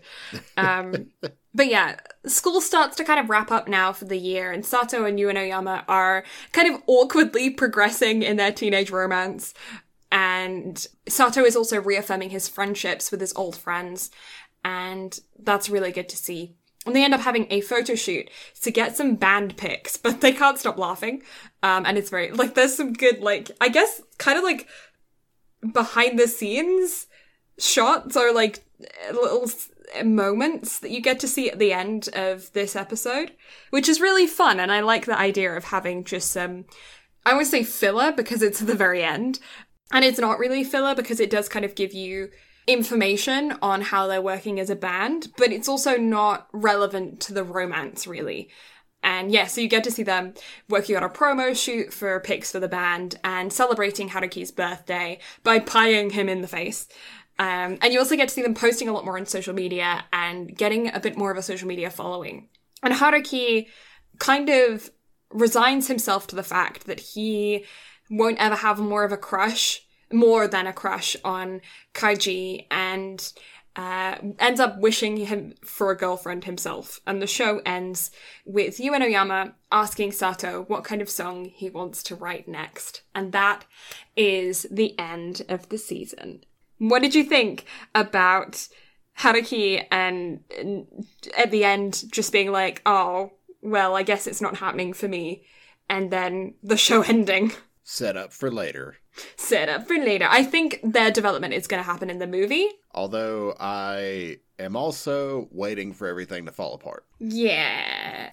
Because you can't have the good times without the bad. Yeah, it was kind of a bit smooth sailing towards the end. hmm But also, I don't know. I'm getting a very like Bunny Girl Senpai esque feeling of, you know, the movie's just probably gonna fuck things up Mm-hmm. because it's got to give setup for more. Because Given has like it's still going, so there's gonna be more anime. The show was very well received, so there's gonna be more. Mm-hmm. So excited to see how things get fucked up. Yeah, me too. So, what did you think of your first BL anime? I enjoyed it. It was it's definitely an enjoyable time. I feel like it made me enjoy it a lot more because of the music aspect, and I really enjoy music Yeah. animes. Yeah. So it got me more invested for sure. But You're also quite the romantic in general. yeah, I am. Like I enjoy my little slice of life rom com type Yeah. animes. Yeah. Yeah, it was good. I'd give it a seven. A seven. I'm kind of with Mm-hmm. you. Um, I feel like the first two songs, or like the first two moments where Sato is singing, they're supposed to be really impactful and super emotional. And it didn't hit that way for me, and same as you, it didn't hit that way. And that obviously deta- detracts points. But there were a couple things in the animation that I really enjoyed. For instance, um, I really, really enjoyed that whenever a character is having a internal ex- like explosion, they actually have an internal explosion. I thought that was such a cool little thing in the animation. Um, if you haven't seen the show and you're just listening to the podcast, the best way to describe it is it kind of they turn them 2D, I guess, and they do a puff of smoke explosion, but only within the character itself. Like they don't go out into the world at all. So the explosion mm-hmm. is completely within the outline of that character. And it mm-hmm. was, it's such a good little animation quirk. I, I don't know if that's actually in the manga because it might have been drawn in the manga and then they animated it into the show. If it was, that was such a smart move because it completely depicts the emotions without having to say anything, without having to allude to anything. It was such a smart move and I have to give hats off to that because I don't think I've seen anything like that in a show previously that so perfectly captures the internal emotions of a character. Um, I did also quite like the humor that there was throughout the show. I thought there was a lot of good humor, and I did like some of the character development. I just feel like I wanted more, I guess. I don't know. Maybe it's just because it was only 11 episodes, and I feel like recently we've been watching a lot longer animes and or movies, and so I feel like they tend to go a little bit more in depth than this one was. I felt it was kind of a bit surface level, and it might be mainly because it's only focused around one character's backstory as well. I feel like it was just rushed. Like I feel like they didn't know how the anime was going to go. Mm-hmm. So they didn't know if they were going to get a second season or film or whatever, so they just rushed through it. Right. And like here's the thing. Like the concert and the kiss and everything taking place in what, episode 8? Yeah, I was like there's still 3 more episodes. I agree. Like calm down. Yeah, I agree. I did think that that placement was odd. I actually didn't notice it the first time that I watched the anime, but going through and taking notes, when I was like, notes on episode 8, oh, this is happening here? What happens after this? Because I had no recollection of what happened after that moment. And like that was the thing for me too. Like Crunchyroll like bigged up that concert as being like huge. Mm-hmm. So whenever I got to it, I was just like, whoa. Because I keep an accurate count of like how many episodes of the show there are. So I I mean for one, I can know when I need to start binging because you and I have a really bad habit of waiting till the last fucking minute Mm-hmm. before we actually start watching the stuff for the podcast. Yeah. So I was keeping a count and then I was like, hold up, wait a minute. Why is this here? Why is this here and there's still three more episodes? I don't what? Yeah. Yeah, I I definitely think that there is a lot of room for more and I feel like this show has a lot of potential to get a lot better. Um, if, for instance, they are approved for a second season after the movie, I'm excited to see the movie. I think the movie is going to give us a lot more information on the other members of the band and on Uenoyama, who is like our main, he is our protagonist, he is our main character, and we know next to nothing about him because this entire show was based on Sato, right? So, like, I don't know anything about him. And he's supposedly a guitar prodigy, right? Like, I want to know his story. And so I feel like we might get a lot more of that in the movie. And I feel like if they do do a second season, they're going to have a lot more freedom to be able to dive into more backstories and stuff. I feel like for me, this was a very manga adapted to an anime as opposed to a fully fleshed out anime idea that was taken from a manga. You know what I mean? mm-hmm. Yeah. That's what it feels like. Because, like, with, for instance, Doctor Stone, which follows the manga very, very closely, it doesn't feel like I'm watching a manga. It feels like I'm watching an anime that was fully fleshed out and thought out, and they added in the extra things that you don't get in a manga because of the fact that it's still page to page, you know, and you miss out on a lot of the dialogue and and it's very simple. It's not there's not a, a lot to it as a manga, a lot of base to it. You know what I mean? Like it's it's mm-hmm. it can only go so far, I guess. I don't know. Yeah, it feels like with Doctor Stone and your name and whatnot, like they're like such a labor of love, I guess. Mm-hmm. Like it's just I don't know. It's like the difference between like restaurant and then mama's cooking. I guess is a way to look at it. Yeah.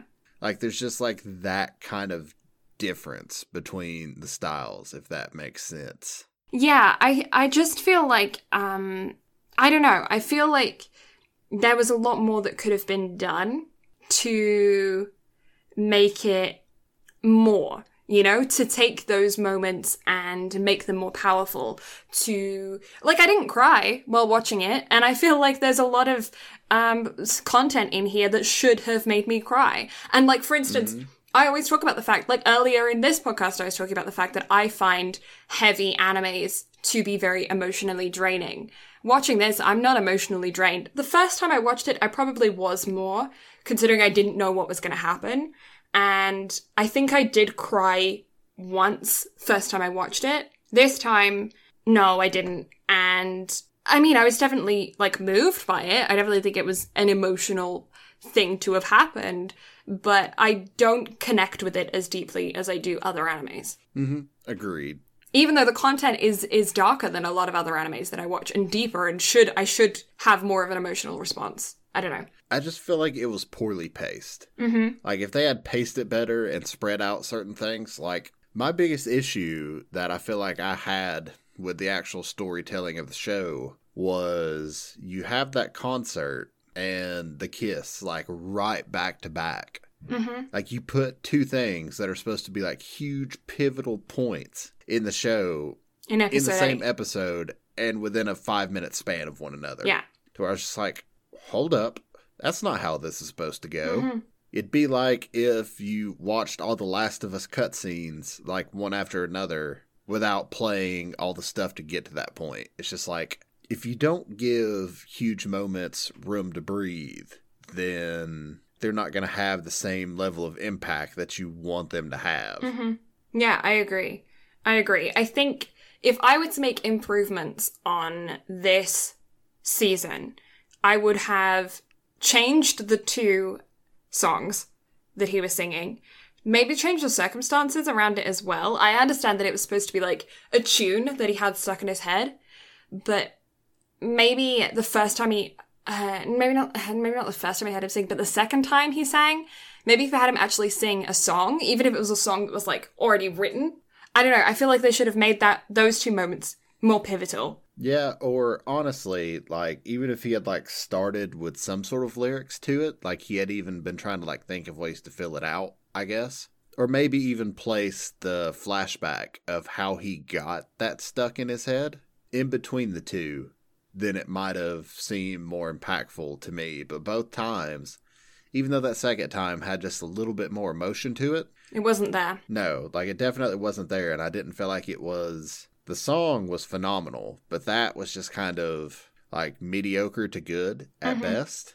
And I and I don't think it's the fault of the singer. I think it's No, I think it was just like the story and everything presented around it. yeah, I don't No. I don't think the singing was pleasing to the ears, but I I just don't think that it was mixed properly or or uh, the tune was right for the singer's vocals or Yeah, like something about it just seemed off. off. Yeah. Yeah. Yeah, I'm with you. I don't know, and that really kind of threw me. I'm to talk myself into dropping to like a 6.5. Oh no, no, I don't. I don't want to just like rip on it because I did really enjoy Well, it. like it's yeah, like I enjoyed it too, but the more we sit here and talk about it, the more I'm noticing flaws to where it's like, is it really a 7? Yeah, I because it was really good and i like this is something to where if you're an anime fan go out and watch it but it's not something that i could just like randomly go up to somebody and be like watch this yeah, I think I think I'm gonna rate it probably around a six point five as well. To be honest, even though I did really really enjoy it. Like this is the thing is I don't want to say that it was a bad anime because I really enjoyed it.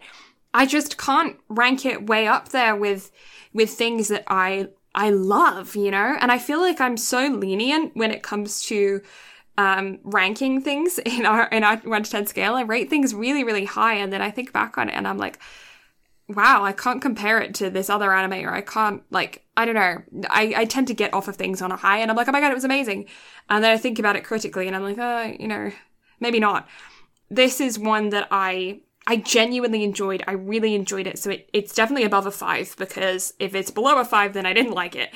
Or it's like five is neutral, I guess. If five is neutral, on a pure emotional scale of how much I liked it, it was probably like an eight. I don't know. Like I enjoyed it. I had a good time watching it. I thought it was fun. I left off watching it thinking, oh my god, that was so cute. And they're a cute little couple. And, um, I enjoy, I enjoyed that. I had a good time, you know?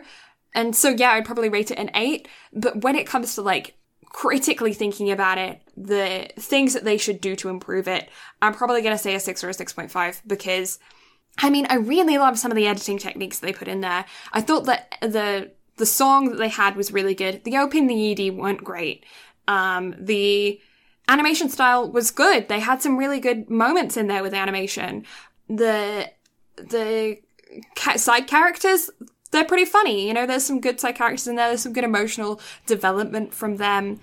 There's stereotypical anime tropes though that I think are and it weren't necessary to the storyline that like for you for instance completely gave away the plot of the story because you already knew what it was going to be, be because of the stereotypical anime tropes yeah 6 or 6.5 on a technical aspect but an 8 for how much i had fun with it i guess Hmm. Yeah, I don't know. I feel like this podcast has kind of like ruined me on how I look at everything now.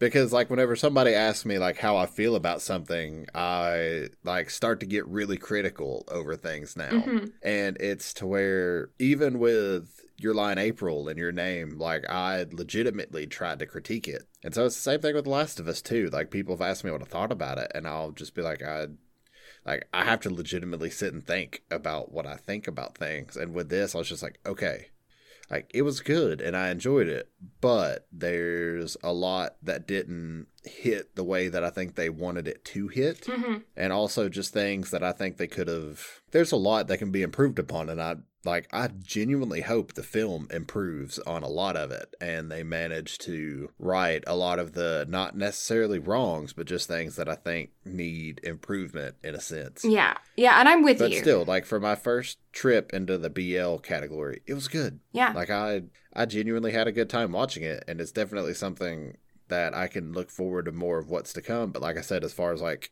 I think recommendability has a lot to do with like what goes into my ratings as well. And like I said, it's not something to where I just be like go up to anybody and be like, Oh, you should get into anime. Here, watch this. yeah, Although one thing I will say, Doctor Stone was one of those that kind of shocked me on how you can get anybody into it. Mm-hmm. Because I've I've gotten another friend hooked in between like the Doctor Stone recordings and this one. So it's like it's definitely I don't know if this podcast has sounded interesting to you. Please, by all means, go watch this anime. It was it was good fun. It was a really good watch. And it definitely has its like heartwarming and heart wrenching moments, without a doubt. But Yeah. it, it falls in music terms, it falls a little flat in some areas. yeah. No, I, I, I don't know. I, I'm definitely excited for the film. I think I probably am going to read the manga. I enjoy what the idea is behind it, and I think it has a lot of potential. I just think that it's, it's. I think it has, yeah, I think it has a lot of potential. I'm excited to see where it goes. I am looking forward to watching the movie. Like, I'm definitely going to watch it as soon as it comes out and as soon as I have it available to me. And I enjoyed it both times that I watched it. Do I think I'm going to watch it again? Maybe. I don't know. It's pretty easy watch considering it's covering such heavy subject matter. But again, I don't necessarily think that's a good thing that it's easy to watch when it's covering such heavy subject matter. I feel like it shouldn't be easy to watch when it's covering such heavy subject matter. But it kind of is. Mm-hmm. And yeah, that's why I'm I'm rating it the way that I am. But um, yeah, I might I might watch it again. I think it's pretty rewatchable. But again, yeah, I don't think I'm going to recommend it to a, a bunch of people to watch. I think it has a very specific target audience, and I think it would very much entertain the people of that specific target audience.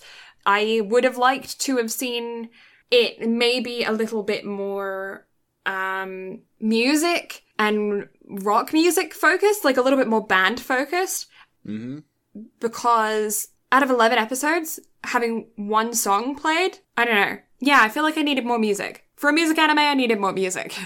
Oh yeah. I understand the significance of it, but if I had even just had like another band play, or like um, Yuki's band play, because he was in a band before he died. Like if we had heard his band play, I think that would have been a really emotional moment in a flashback or something. hmm I don't know. Oh yeah. hmm Anyways, rambling about this.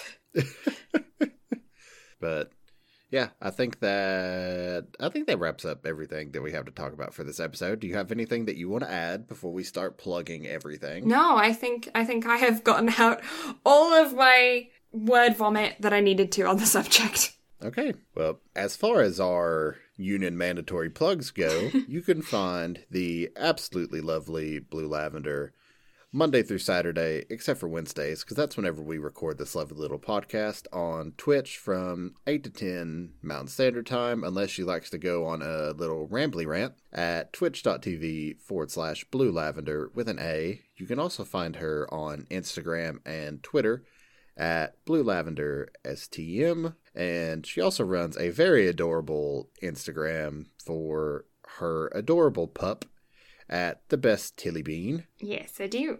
And uh, if you are interested in the deep voice that has been accompanying me, uh, that is attached to, funnily enough, Brad, um, you can find Wait, him. What? Yeah, it is. I'm confused. Funnily enough, that, that deep voice is yours. Who would have thunk it? Um, I am. I feel like my third eye has officially awakened. I have become sentient. What is this? Um, yeah, uh, but yeah, if you want to find him, he does occasionally stream um, on Twitch. Recently, he's actually been streaming a lot more since The Last of Us has come out. Um, part two. um, you can find him over on Twitch um, at Brad Carter Gaming. You can also find him on the Instagram at Brad Carter Gaming, and he also runs uh, B&B Anime's Instagram um, at B&B Anime. The Twitter is also at B&B Anime. He also has a very funny uh, cactus Instagram that is at the Adorable Prick which always makes me laugh. And you can go over there and catch some cacti pics because we all need them in our life. Uh, Oh yeah, everybody wants to see adorable cacti, and everybody needs a good laugh. everybody wants to see a cacti. oh. but yeah, I believe that wraps us up. So Oh, unless you want to check out our archive, then you can go on to bnbanime.com for all of our previous episodes and head on over to our YouTube channel, um, where we have all of our previous episodes with some brand new fancy looking thumbnails. Um, uh, very much thanks to Pixels, who hangs out in my chat on stream and in Brad's chat on stream, who made our thumbnails for us. Uh, mad shout out to you. They look sick. yeah, those those thumbnails are awesome. I cannot be more pleased with them. Like Yeah. oh, super awesome. Sugoi. Much Super awesome. Sugoi. Much sugoi. Much sugoi. Mucho sugoi. Uh, I can speak multiple languages. See. Um, Hi. Hi. Um, yeah, but anyways, I think that's everything. Yeah, I think I think that's everything. So you can catch us next week for an absolutely phenomenal Spirited Away, my favorite Studio Ghibli film out of the out of their absolutely massive set of archives. Yeah, you can definitely look forward to that. And yeah, I think that wraps us up. So thank you all so much for listening. Blue and I greatly appreciate it. We will catch y'all next week for Spirited Away. But until then, bye-bye. Bye.